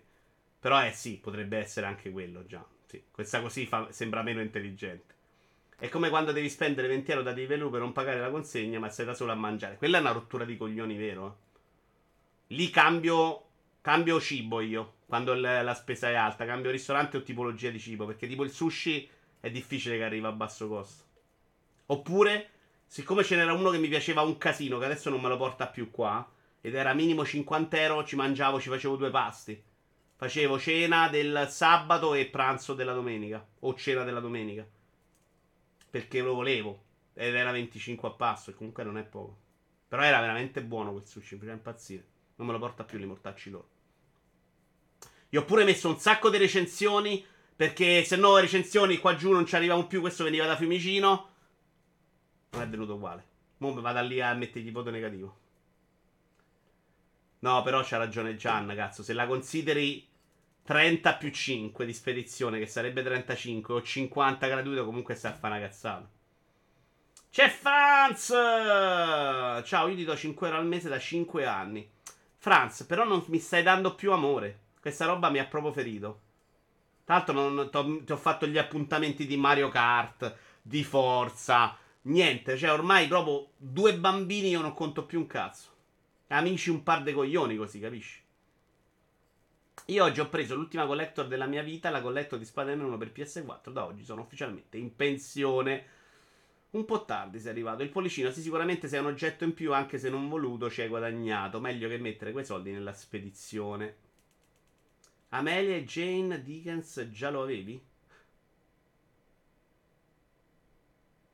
Credo di averlo Dickens, ma pure lui, ma quanti tributi so? 800? Però credo di averlo Dickens, porca, se no mi devo comprare anche Dickens adesso, porca puttana ladra. Però mi sembra che ce l'avevo Dickens. Le- mandami un'immagine, Davia, fammi capire se ce l'ho, così lo vado a cercare, va. Ma io lo faccio, ho preso di recente eh, di Waterdrop per provarlo, volevo metterci tipo 20 euro, ma con 40 avevo la spedizione gratuita e ci sono cascato. Poi con 5 euro in più avevo l'omaggio e ci sono cascato due volte. Ma se l'ho chiamato Vito Iuar, non l'hai chiamato Vito Iuar, altrimenti saresti perdonato. Alcuni ne- marchi e negozi hanno infatti approfittato del trend della girl math per farsi pubblicità sui social, come la catena di negozi statunitense Five Below, che vende solo prodotti a meno di 5 dollari, quindi gratis, secondo la girl math. La catena di... vabbè, cazzatelle. Del fatto che l'approccio dei giovani allo shopping online possa diventare un problema sociale grave si parla da qualche anno. Basta non darglieli i soldi ai giovani, però mi sembra un problema risolvibile. Io non li avevo, non avevo il problema degli acquisti compulsivi da ragazzino. Bastava non darmeli e avevano risolto. C'avevo la paghetta che penso in quinta superiore era diventata 25.000 lire a settimana. Forse una settimana 25, una settimana 50 in quinta superiore. Era andata in crescita, ma... Eh, esattamente, sti grandi soldi. Ehm, tra le altre cose, per via della diffusione di e-commerce come Shane, che puntano tutto su sconti e prezzi bassissimi, e di servizi cosiddetti buy now, pay later, cioè compra ora, paga dopo, che permettono di pagare a rate anche importi molto piccoli senza interessi, secondo Banca Italia i maggiori fruitori di questi servizi sono i più giovani. Oltre un terzo degli utenti che utilizzano questo servizio, il 36% ha tra i 20 e i 25 anni, un altro 30% ha tra i 26 e i 39 anni. La facilità del meccanismo e la mancanza di regole però pongono, pongono rischi notevoli perché incentivano di fatto gli acquisti impulsivi e portano le persone a indebitarsi più di quanto sia per loro sostenibile. È vero, tu dici, vabbè, ma le persone dovrebbero contarsi i soldi. Eh, ma non sono capaci. Cioè, c'è della. Cioè, perché a delle persone li obblighi a mettere la mascherina per non prendersi il Covid perché sai che sono degli scemi, non capiscono da solo? Perché li obblighi con una legge e delle multe a mettersi la cinta in macchina? Che è una roba che per gli adulti non dovrebbe esserci, no? Cioè, il bambino piccolo ti obbligo perché lui non, tu sei responsabile e lui non è in grado di arrivarci. Ma per te adulto dovrebbe essere t'ammazzi tu chi te se incula. Perché li obblighiamo? Perché pensiamo che la gente è scema. Perché sugli acquisti non capiamo che se alla gente gli fai fare tutte le rate del mondo senza regole loro lo fanno? Le pensioni sono un esempio. Let's classico. Intanto Damares si è abbonato di livello 1 per 5 mesi. Il Moruz. Non solo i privati, anche molti imprenditori non sanno gestire le proprie finanze, dice Moruz. Ci sta. Non so se era un attacco a me, però io non ho mai speso i soldi che non avevo. Questo- di questo ci tengo molto. Anzi. Poi, da un certo punto della mia vita un po', io ho detto anche sti cazzi, perché l'idea era ave- lavorare, mettere da parte per un po'. C'è stato un momento brutto in cui quella roba non era servita a niente e potevo ritrovarmi ad aver lavorato vent'anni senza casa che già c'avevo perché era andato tutto male. Dico adesso mi spendo un po' di più, mi godo un po' la vita.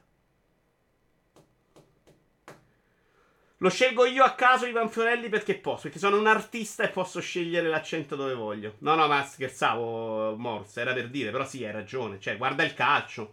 Cioè, quelli del calcio gli devi mettere i blocchi sulla carta di credito ai presidenti.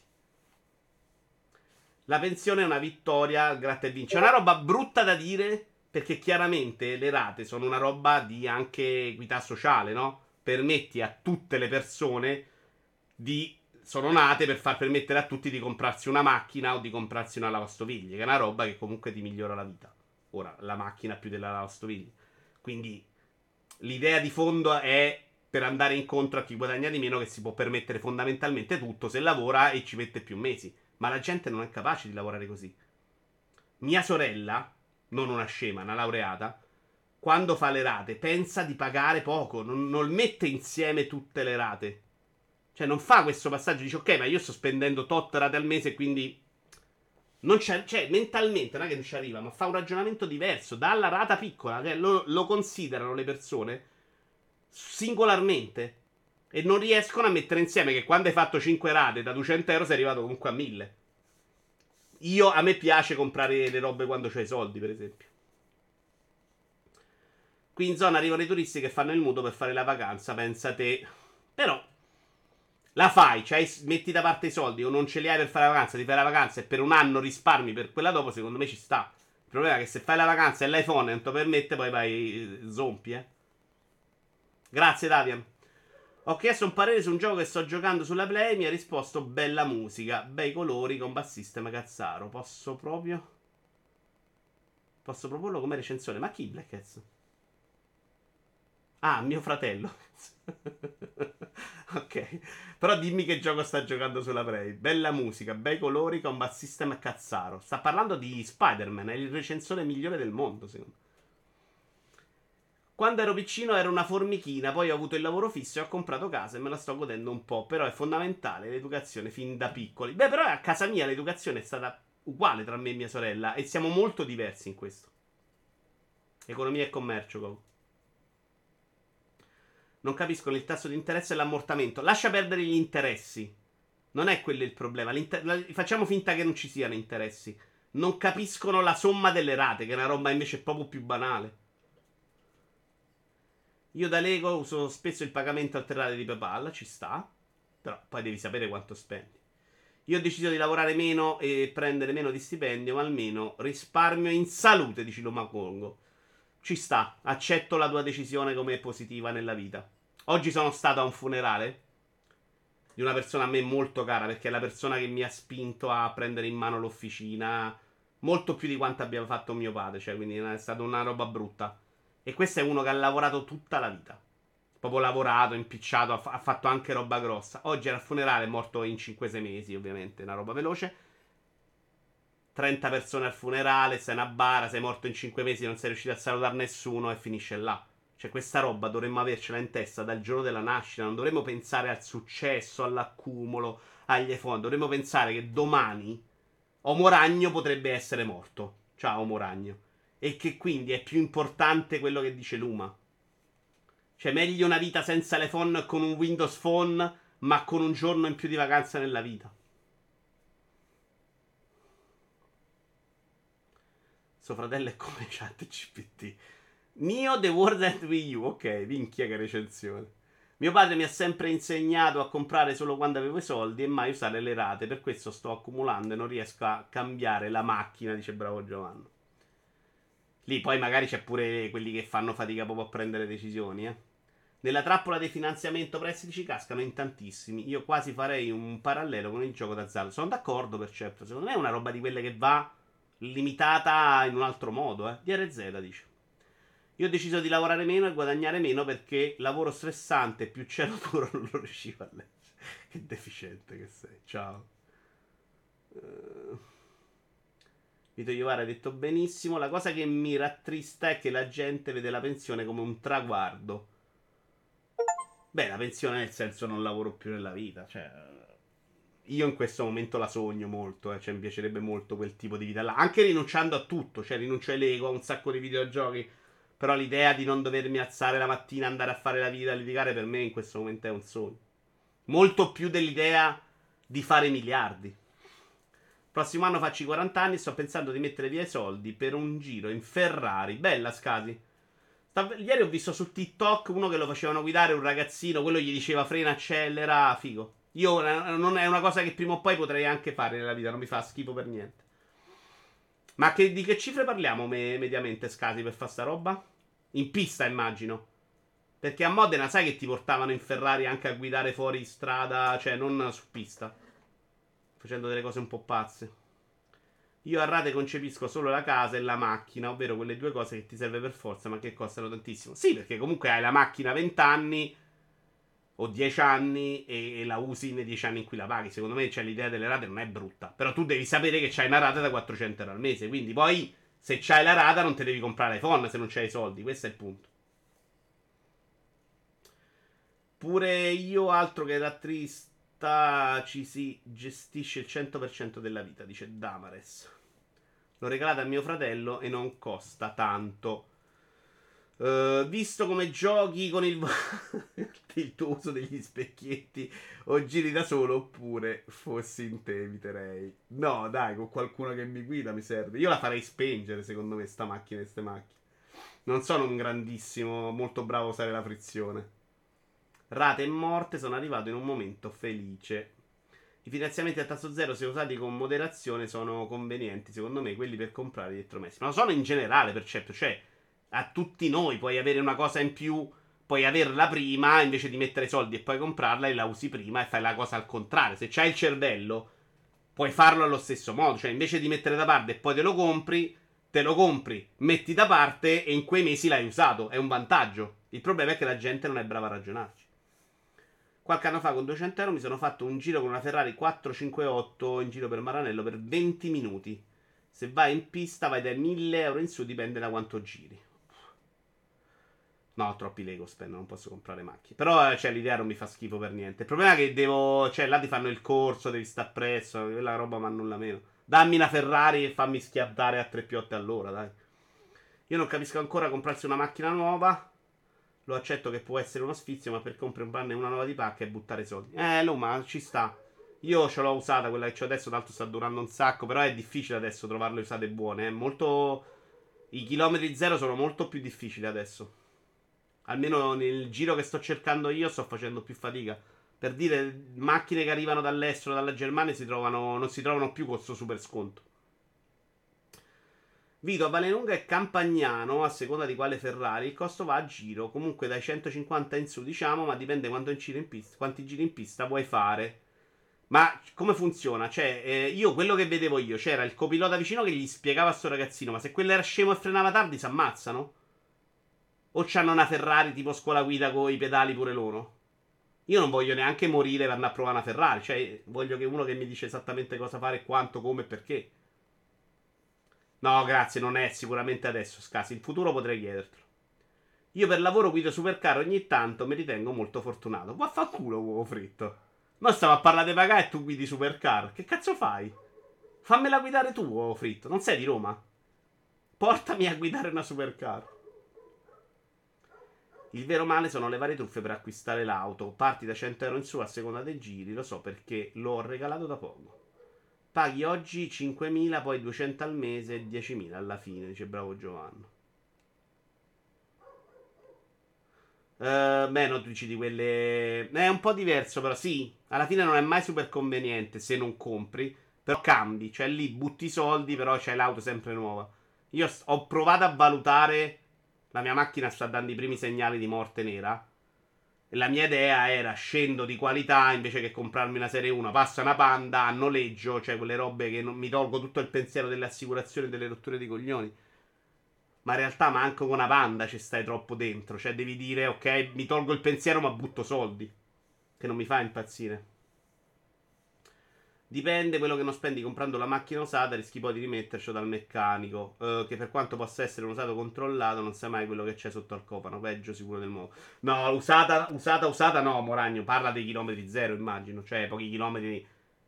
Le macchine stanno bene, dai, è difficile che sono rotte. Cioè, questo. Questa idea dell'usato con i motori di merda è un po' una roba un po' vecchia perché sei boomer, Moragno. Noi giovani ragioniamo diversamente. Io mi sono trovato benissimo con questa che ho adesso. Vivo in Inghilterra, se vieni qua ti faccio guidare un Aston Martin. Ci sta. Ti me lo segno. Che dove in Inghilterra però? Perché Londra non è impossibile che ci capi. Quelle auto non hanno la frizione. Il copilota ti sta dietro su come usarla e se non fai il cazzone ti lascia tranquillo. Ah, non c'hanno la frizione. Questa cosa giuro la scopro adesso. Cioè una Ferrari... Ma dai, non è vero mai che non c'ha la frizione, scasi, ma non è possibile. Ci avranno il cambio, magari non hanno il cambio manuale, hanno il cambio a farfalla, ma che hanno la frizione? Certo che hanno la frizione. Vito fa gli impicci con l'azienda per la macchina, no? È un po' come ha vissuto mio padre. Fondamentalmente io invece sono proprio un coglione. No, con gli impicci. Eh. Mio padre però la macchina la comprava, sempre comprata, anche stando molto peggio di quanto sto io adesso. Poi alla fine dipende anche dal circuito, ovviamente dipende da quanti sono i chilometri previsti nel prezzo, cioè se tipo hai 8 km assicurati con quei 100 euro, se vai in un circuito da 4.000 ovviamente ne fai due di giri. C'è un istruttore sempre accanto, ti fanno fare anche un giro da copilota per studiare il giro, poi un giro da pilota dove ti spiegano e poi un giro vero, ma tutto si svolge in pochissimo tempo. Si hanno il cambio a farfalla e lo lasci in automatico, non usano i tre pedali da anni. Oh minchia, sta cosa per me è una, veramente una novità, eh. Un altro problema che è stato fatto notare è che parlare di Germatt per riferirsi a ragionamenti totalmente scolati dalla realtà non sia altro che un modo più comico e contemporaneo per riproporre il vecchio stereotipo secondo cui, stereotipo secondo cui le donne sarebbero capaci, meno capaci degli uomini di fare calcoli matematici e operazioni di logica. Nettamente, questa cosa l'ho notata subito. Allora, bellissimo anche questo argomento che ci ha fatto chiacchierare un sacchissimo. Io chiuderei, visto che siamo a... Beh, in realtà no. Allora, siamo partiti alle 17.30, dobbiamo arrivare alle 19.30, quindi abbiamo 18 minuti. Argomenti buffi. Vediamo un po'. Questa è bella. Guardia di finanza di Rai News. Sequestra 2500 litri di birra. Il camionista consumo personale. è meraviglioso il ti- Di queste notizie buffe sono dei meravigliosi i titoli. Altre top 15. Ci può stare una chiusura con altre top 15, forse Goku. Allora. Operazione delle fiamme gialle alla barriera autostradale dell'A22. I fusti pronti per la spillatura, ma senza documenti, venivano dalla Germania. Ammonta ad oltre 2500 litri il sequestro di birra di contrabbando eseguito dai militari della Guardia di Finanza di Vipiteno presso la barriera autostradale dell'A22. Stoccata in 62 fusti pronti per la spillatura e destinata a rifornire diversi pub e ristoranti su tutto il territorio nazionale. La birra era stata acquistata in Germania per essere trasportata a bordo di anonimi furgoni, ma senza documenti di accompagnamento che garantiscono la tracciabilità del prodotto, anche ai fini del pagamento dell'accisa. I rivenditori finali avrebbero potuto così garantire un prezzo al boccale più conveniente. Colti sul fatto, tre conducenti, tutti italiani, hanno fornito le più disparate giustificazioni per quella che, a loro dire, era una mera disattenzione. Uno ha affermato di non sapere come, come fosse regolamentato il trasporto della birra, che mi sembra la risposta migliore da dare in questi casi. Non lo so, con l'avvocato poi ci provi, anche se ti se incula lo stesso. Un altro ha dichiarato di seguire il trasporto per conto di un amico. Cazzata. Senza essersi preoccupato di accertare la tipologia di merce che gli era stata consegnata.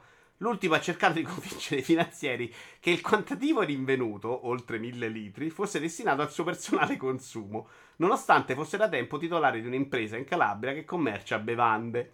L'acquisto oltre confine è costato particolarmente caro a tutti e tre, ciascun partita di birra è stata sottoposta a sequestri, i conducenti, nonché i destinatari finali del prodotto, sono stati denunciati per sottrazione dell'accertamento al pagamento dell'accisa. Tra l'altro, se guardavate un reality che facevano all'aeroporto, sia in Italia che in Spagna, la risposta media della persona era quella. Cioè, li beccavano con 20 borse, 1000 città. Eh, uso personale. Sì, ma che ci fai con 95 computer? Li uso insieme. Devo fare dei regali a mia mamma.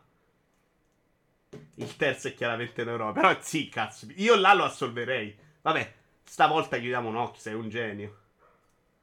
Correva troppo, andava tutta a birra. Pessima.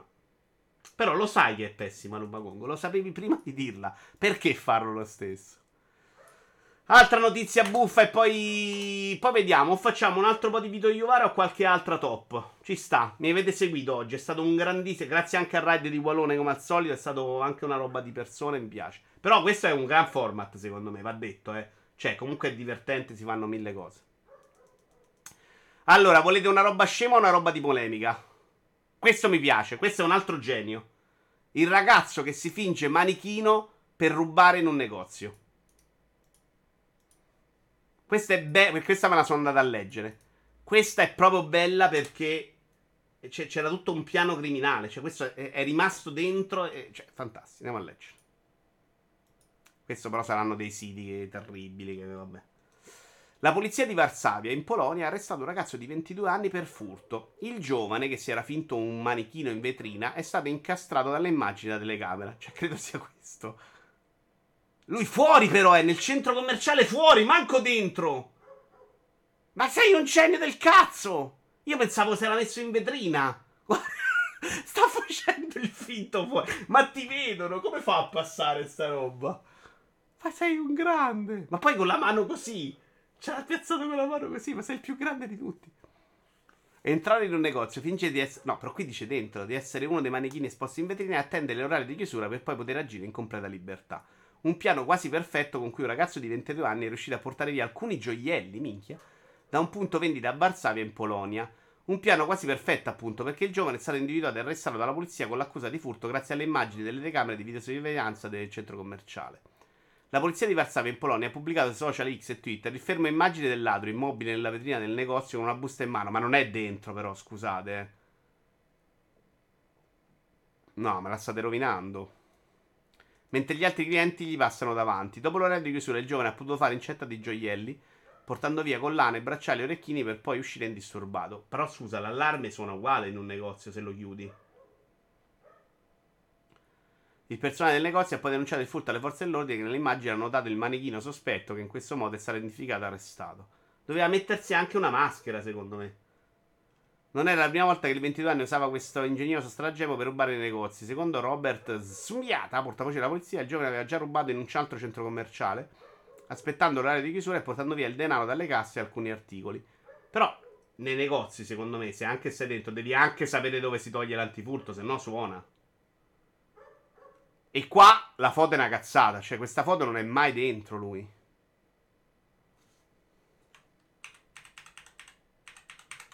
Eh, no, dobbiamo capirla. Sta. No, è fuori, è nettamente fuori. Cioè, questo si è messo fuori, non ha nessun senso, scusami, eh. Oppure, oppure, sai, potrebbe essere il vetro. Però come fa a essere il vetro qua fuori se la porta è qua dentro? Secondo me il limite è qua. Apriamo un'impresa di allarmi interna in Polonia. Si vede l'ombra sul vetro dietro. Vabbè, quindi è una cazzata.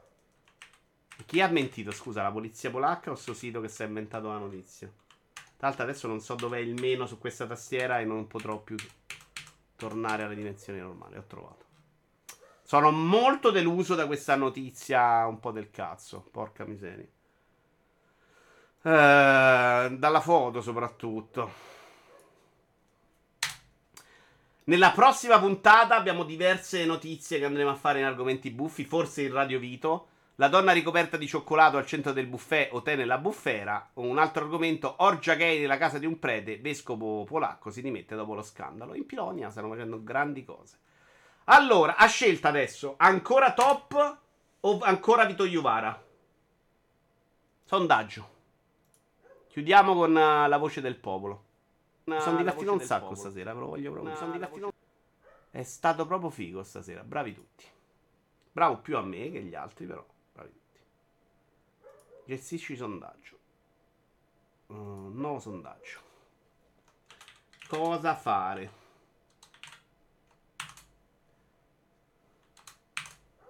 Porco. Ok. Top 15. Top 15. O Vito Iuvara Story. Vito Iuvara Story. Come ci siamo visti il primo acquisti? Ci andiamo a vedere qualcos'altro vecchio. Un minuto. Sapete cosa fare? Muori. Contro 0 ti riporta lo zoom al 100%.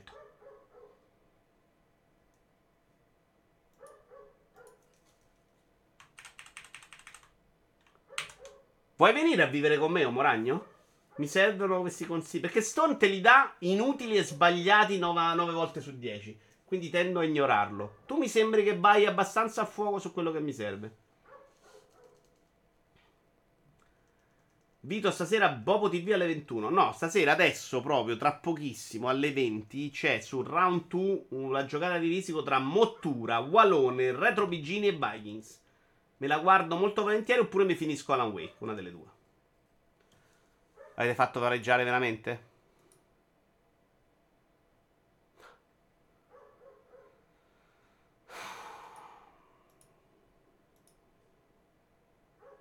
Poi dici che uno non, non si deve incazzare con voi.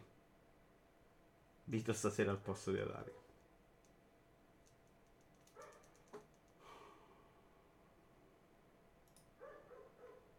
Allora,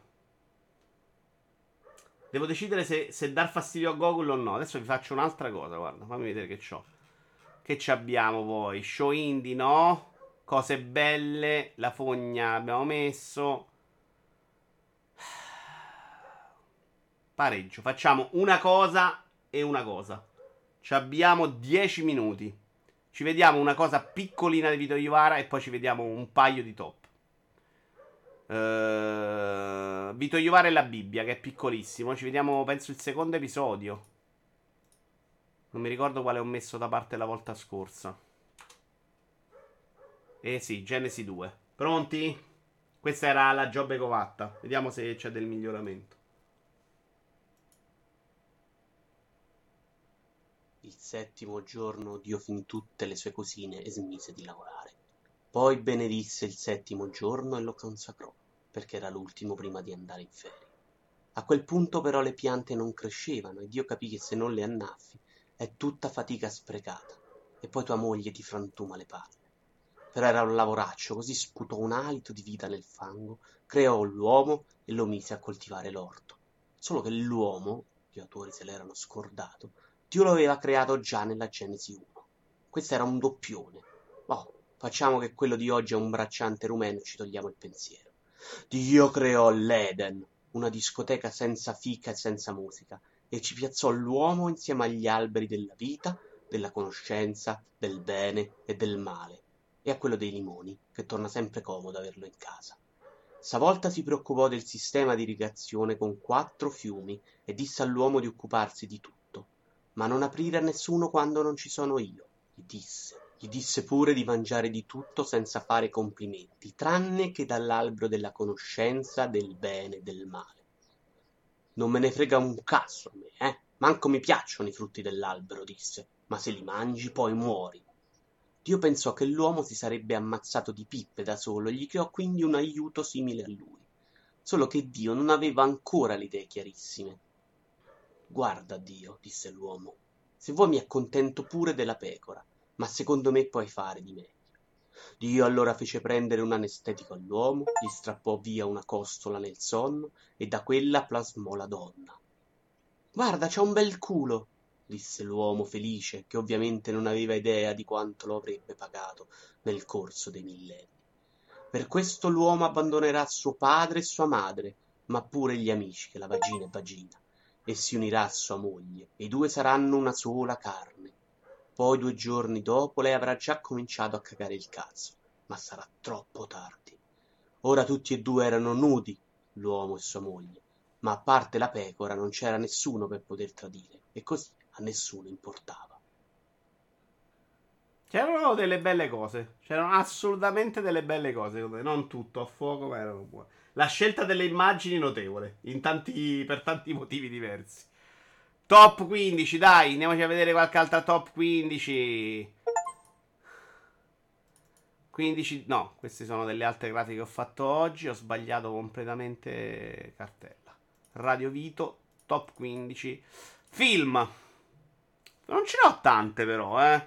Pipponi, me le fai sprecare tutte oggi, Google. Allora, abbiamo film di 5 che purtroppo manca moltissimo a noi qua nelle live, non c'è quasi più, però io gli voglio sempre un sacco di bene. Alcune cose delle grafiche che vedete su questo canale le ha fatte lui. Tanto c'è Zoar, ciao. Il tutto è estremamente maschilista, sono offeso. Lo è, lo è, ma io sono cambiato, lo ero tantissimo, sono migliorato nel tempo. Lo era assolutamente sessista. Tutta la mia ironia era, era in quel modo là. Uh, no, sto andando a caso, pensa che non sto prendendo il tempo. Allora, The Godfathers parte 2. Ci può stare di mettere il secondo prima del primo, secondo me. Io se devo scegliere scelgo sempre il primo. Cioè la parte del matrimonio, secondo me ti dà anche un clima con la mafia un po' diverso. Secondo me il primo è molto bravo a bilanciare i due temi, quelli della famiglia mafiosa e della famiglia normale, famiglia italiana, vecchio stile che un po' si mescolano e un po' hanno sti valori contorti della religione. Secondo me il primo funziona meglio da quel punto di vista. Così parlò Bella Vista, non l'ho mai visto. Uh, for few dollars more è per un pugno di dollari o è il seguito? Per, come, come si chiama questo? Che palle però che sono tutte le versioni inglesi, oh. Ci stanno entrambe le scelte, sono d'accordo. Era un altro Vito, quello di oggi, ha lavorato con se stesso ed il maschilismo ora un vecchio ricordo. Si è passati alla mancanza di testosterone. Pugno di dollari. Ah, non è il seguito. Eh, Trading Places, va bene. E com'era il titolo italiano?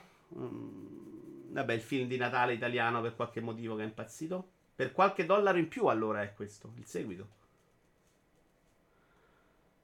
Reservoir Dogs dovrebbe essere le iene a guardarlo così. Minchia, tutti i titoli inglesi non li conosco proprio io, però. eh. Confermatemi che non sto dicendo minchiate. Una poltrona per due, grazie. Scarface ci sta. L'ho rivisto di recente e l'ho trovato proprio deludente. Scarface. Me lo ricordavo proprio più figo, con un ritmo, una crescita del personaggio molto più lenta e più progressiva. Eh, e infatti Vice City mi era piaciuto meno perché invece avevo trovato degli stacchi incredibili. Invece è fatto proprio a scaglioni anche Scarface. Apocalypse Now. Boh, dovrei rivederlo. La prima volta volevo morire, onestamente. Forse la prima volta l'ho visto in versione standard. Non ce la posso fare. Once Upon a Time in America invece l'ho rivisto di recente. Mi è piaciuto più della prima volta. Ho letto anche il libro, ve l'avevo detto, non lo fate perché è una porcheria incredibile. Jurassic Park ci sta. Blade Runner, bello. Bello però Blade Runner, io la prima volta l'ho visto quando l'hanno fatto vedere su Telepiù, ero, avevo già 15-16 anni. È difficile giudicarlo a posteriori, dopo tutto quello che è arrivato successivamente, secondo me. It, non ce l'ho presente, non mi viene in mente. Psycho, bellissimo, visto anche da adulto, ma è veramente ancora sul pezzo. Full Metal Jacket. Per dire, la seconda parte di Full Metal Jacket neanche me la ricordo. Mi ricordo bellissima la prima, la seconda faccio un po' fatica. Il Re Leone, ci sta, grande scelta Disney. E Gangs of New York. Continua, per me è comunque un film super interessante. Era tra l'altro il film che mi aspettavo adesso da Scorsese, cioè quel tipo di comunque azione. Invece fa un film molto diverso adesso. Eh, però alla fine era un film che non diceva veramente niente, niente, niente. Era bella anche là la storia, secondo me. Cioè, le storie che sceglie lui sono fighe. Però qua pure c'era veramente poca carne al fuoco. Bellissimo anche per Truce Savior. Senza Blade Runner tanta roba venuta dopo non esisterebbe. No, no, è quello che dico, Brusin. Però se hai visto prima quella roba là, capire l'impatto è difficilissimo. È come capire il ritardo 2001 di Sera nello spazio. Fai proprio fatica oggi a capire perché Odin 2001 nello spazio era fantastico. Magari c'erano le porte scorrevoli che era una roba incredibile. Per dire, so che questa roba delle porte scorrevoli è vera. Allora, questa è D5. Tagliamo e la mettiamo in film e chiudiamo con una dei videogiochi e poi ci salutiamo perché siamo proprio al limite. Mandatele, mandatele che Just me le riunisce e le usiamo. Dai, figa sto format pure. E poi faremo anche di più le vostre wishlist. Come capire l'impatto di Quarto Potere? Ecco, l'impatto di Quarto Potere è impossibile, però è un film che secondo me funziona meglio di 2006 nello spazio anche oggi. Uh, vediamo se abbiamo qualcuno qua. C'è, c'è Splash. Vai. I giochi, i best 15 giochi di Splash. Che sarà nella giornata dedicata a Mario Kart. Abbiamo Tetris, bravissimo. Wario Land, Super Mario Land 3. 999 è una sciccheria. Però non ce lo metterei mai io. Deadly Premonition, altra sciccheria che non ci metterei mai. Breath of the Wild, buono. Pokémon non prendo posizione, però ci sta pure che uno ci sia super affezionato. Super Mario 64, sì, molto classico. Hollow Knight, capolavoro, Disco Elysium. Che gli vuoi di? To the Moon per me mai, mai, mai, mai, mai nella vita. Non ho mai capito l'amore incredibile per To the Moon. Splatoon. Ok.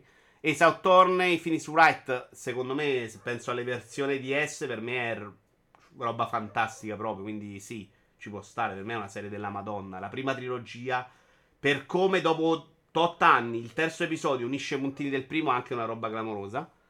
Mario Kart 8 Deluxe, che gli è piaciuto un sacco. Questo non so neanche pronunciare che roba sia, è un gioco di wrestling molto vecchio. E chiude. Ah, VCV. World Tour. Chiudiamo con Return of the Obra Dinn, un vero capolavoro della Madonna. Wesley però ci voleva Here Comes the Pain. Eh, ma questa Truce Saviore è una classifica personale. Quindi magari lui con questo ci giocava da bambino col nonno morto, capisci? Può essere una roba molto diversa dai migliori giochi del mondo. Cioè, i 15 per la vita non sono le classifiche delle robe più belle del mondo, altrimenti 999 non ci sta mai. Ma sono i giochi che ti hanno colpito di più. Un saluto al nonno di Splash se è vivo, non volevo offenderlo. eh. Oppure dimenticato Monster Hunter. Sappiamo che Homo Ragno muore domani, ma il nonno non lo sappiamo. Detto questo, signori, 19.30 precisissimi. Ce ne andiamo in ride da qualche parte. eh, dopo ringraziare ancora Walone per il suo. Eh, C'è dopo Pelati e Fumetti. Quindi ci Walone. facciamo uno scambio fantastico. Pelati e Fumetti che era a Lucca. Quindi vi racconterà un po' di Lucca. Però vi ricordo che alle 20, quindi tra pochissimo, Walone sarà eh, da round 2 per giocare a Rissico anche con Retro Bigini, Vikings e Mottura. Cosa figa, ve lo annuncio e l'ho già annunciato su disco, lo dico anche qua. La serata di Retro Bigini è stata fantastica, sono arrivati un sacco di complimenti, gente emozionata. Ma a me era dispiaciuto averlo tagliato perché Retro Bigini è bello se lo lasci. Quindi ci sarà un nuovo format, ce lo dice Bigini, non ancora scalettato, prima o poi ce lo metto. In cui faremo un paio d'ore di chiacchiera con Retro Bigini partendo da argomenti di sociali presi probabilmente dal post. Adesso vediamo se vi viene in mente qualcosa, datelo. Partiamo da quell'argomento. Vostre domande, chiacchiera, videogiochi, intervista mia, quello che viene, viene. L'importante è far parlare Retro Bigini. Uff. Sono super soddisfatto di Vito Frattaglia di oggi. Grazie a tutti, anche a Google. Ci sta Google, non è che siamo precisi al centesimo all'uscita, siamo precisi al centesimo all'entrata. Io adesso vado a cenare, poi provo a mm, guardarmi un po', a farmi un po' la wake o mi guardo risico anch'io. Salutatemi Umberto, ciao ciao.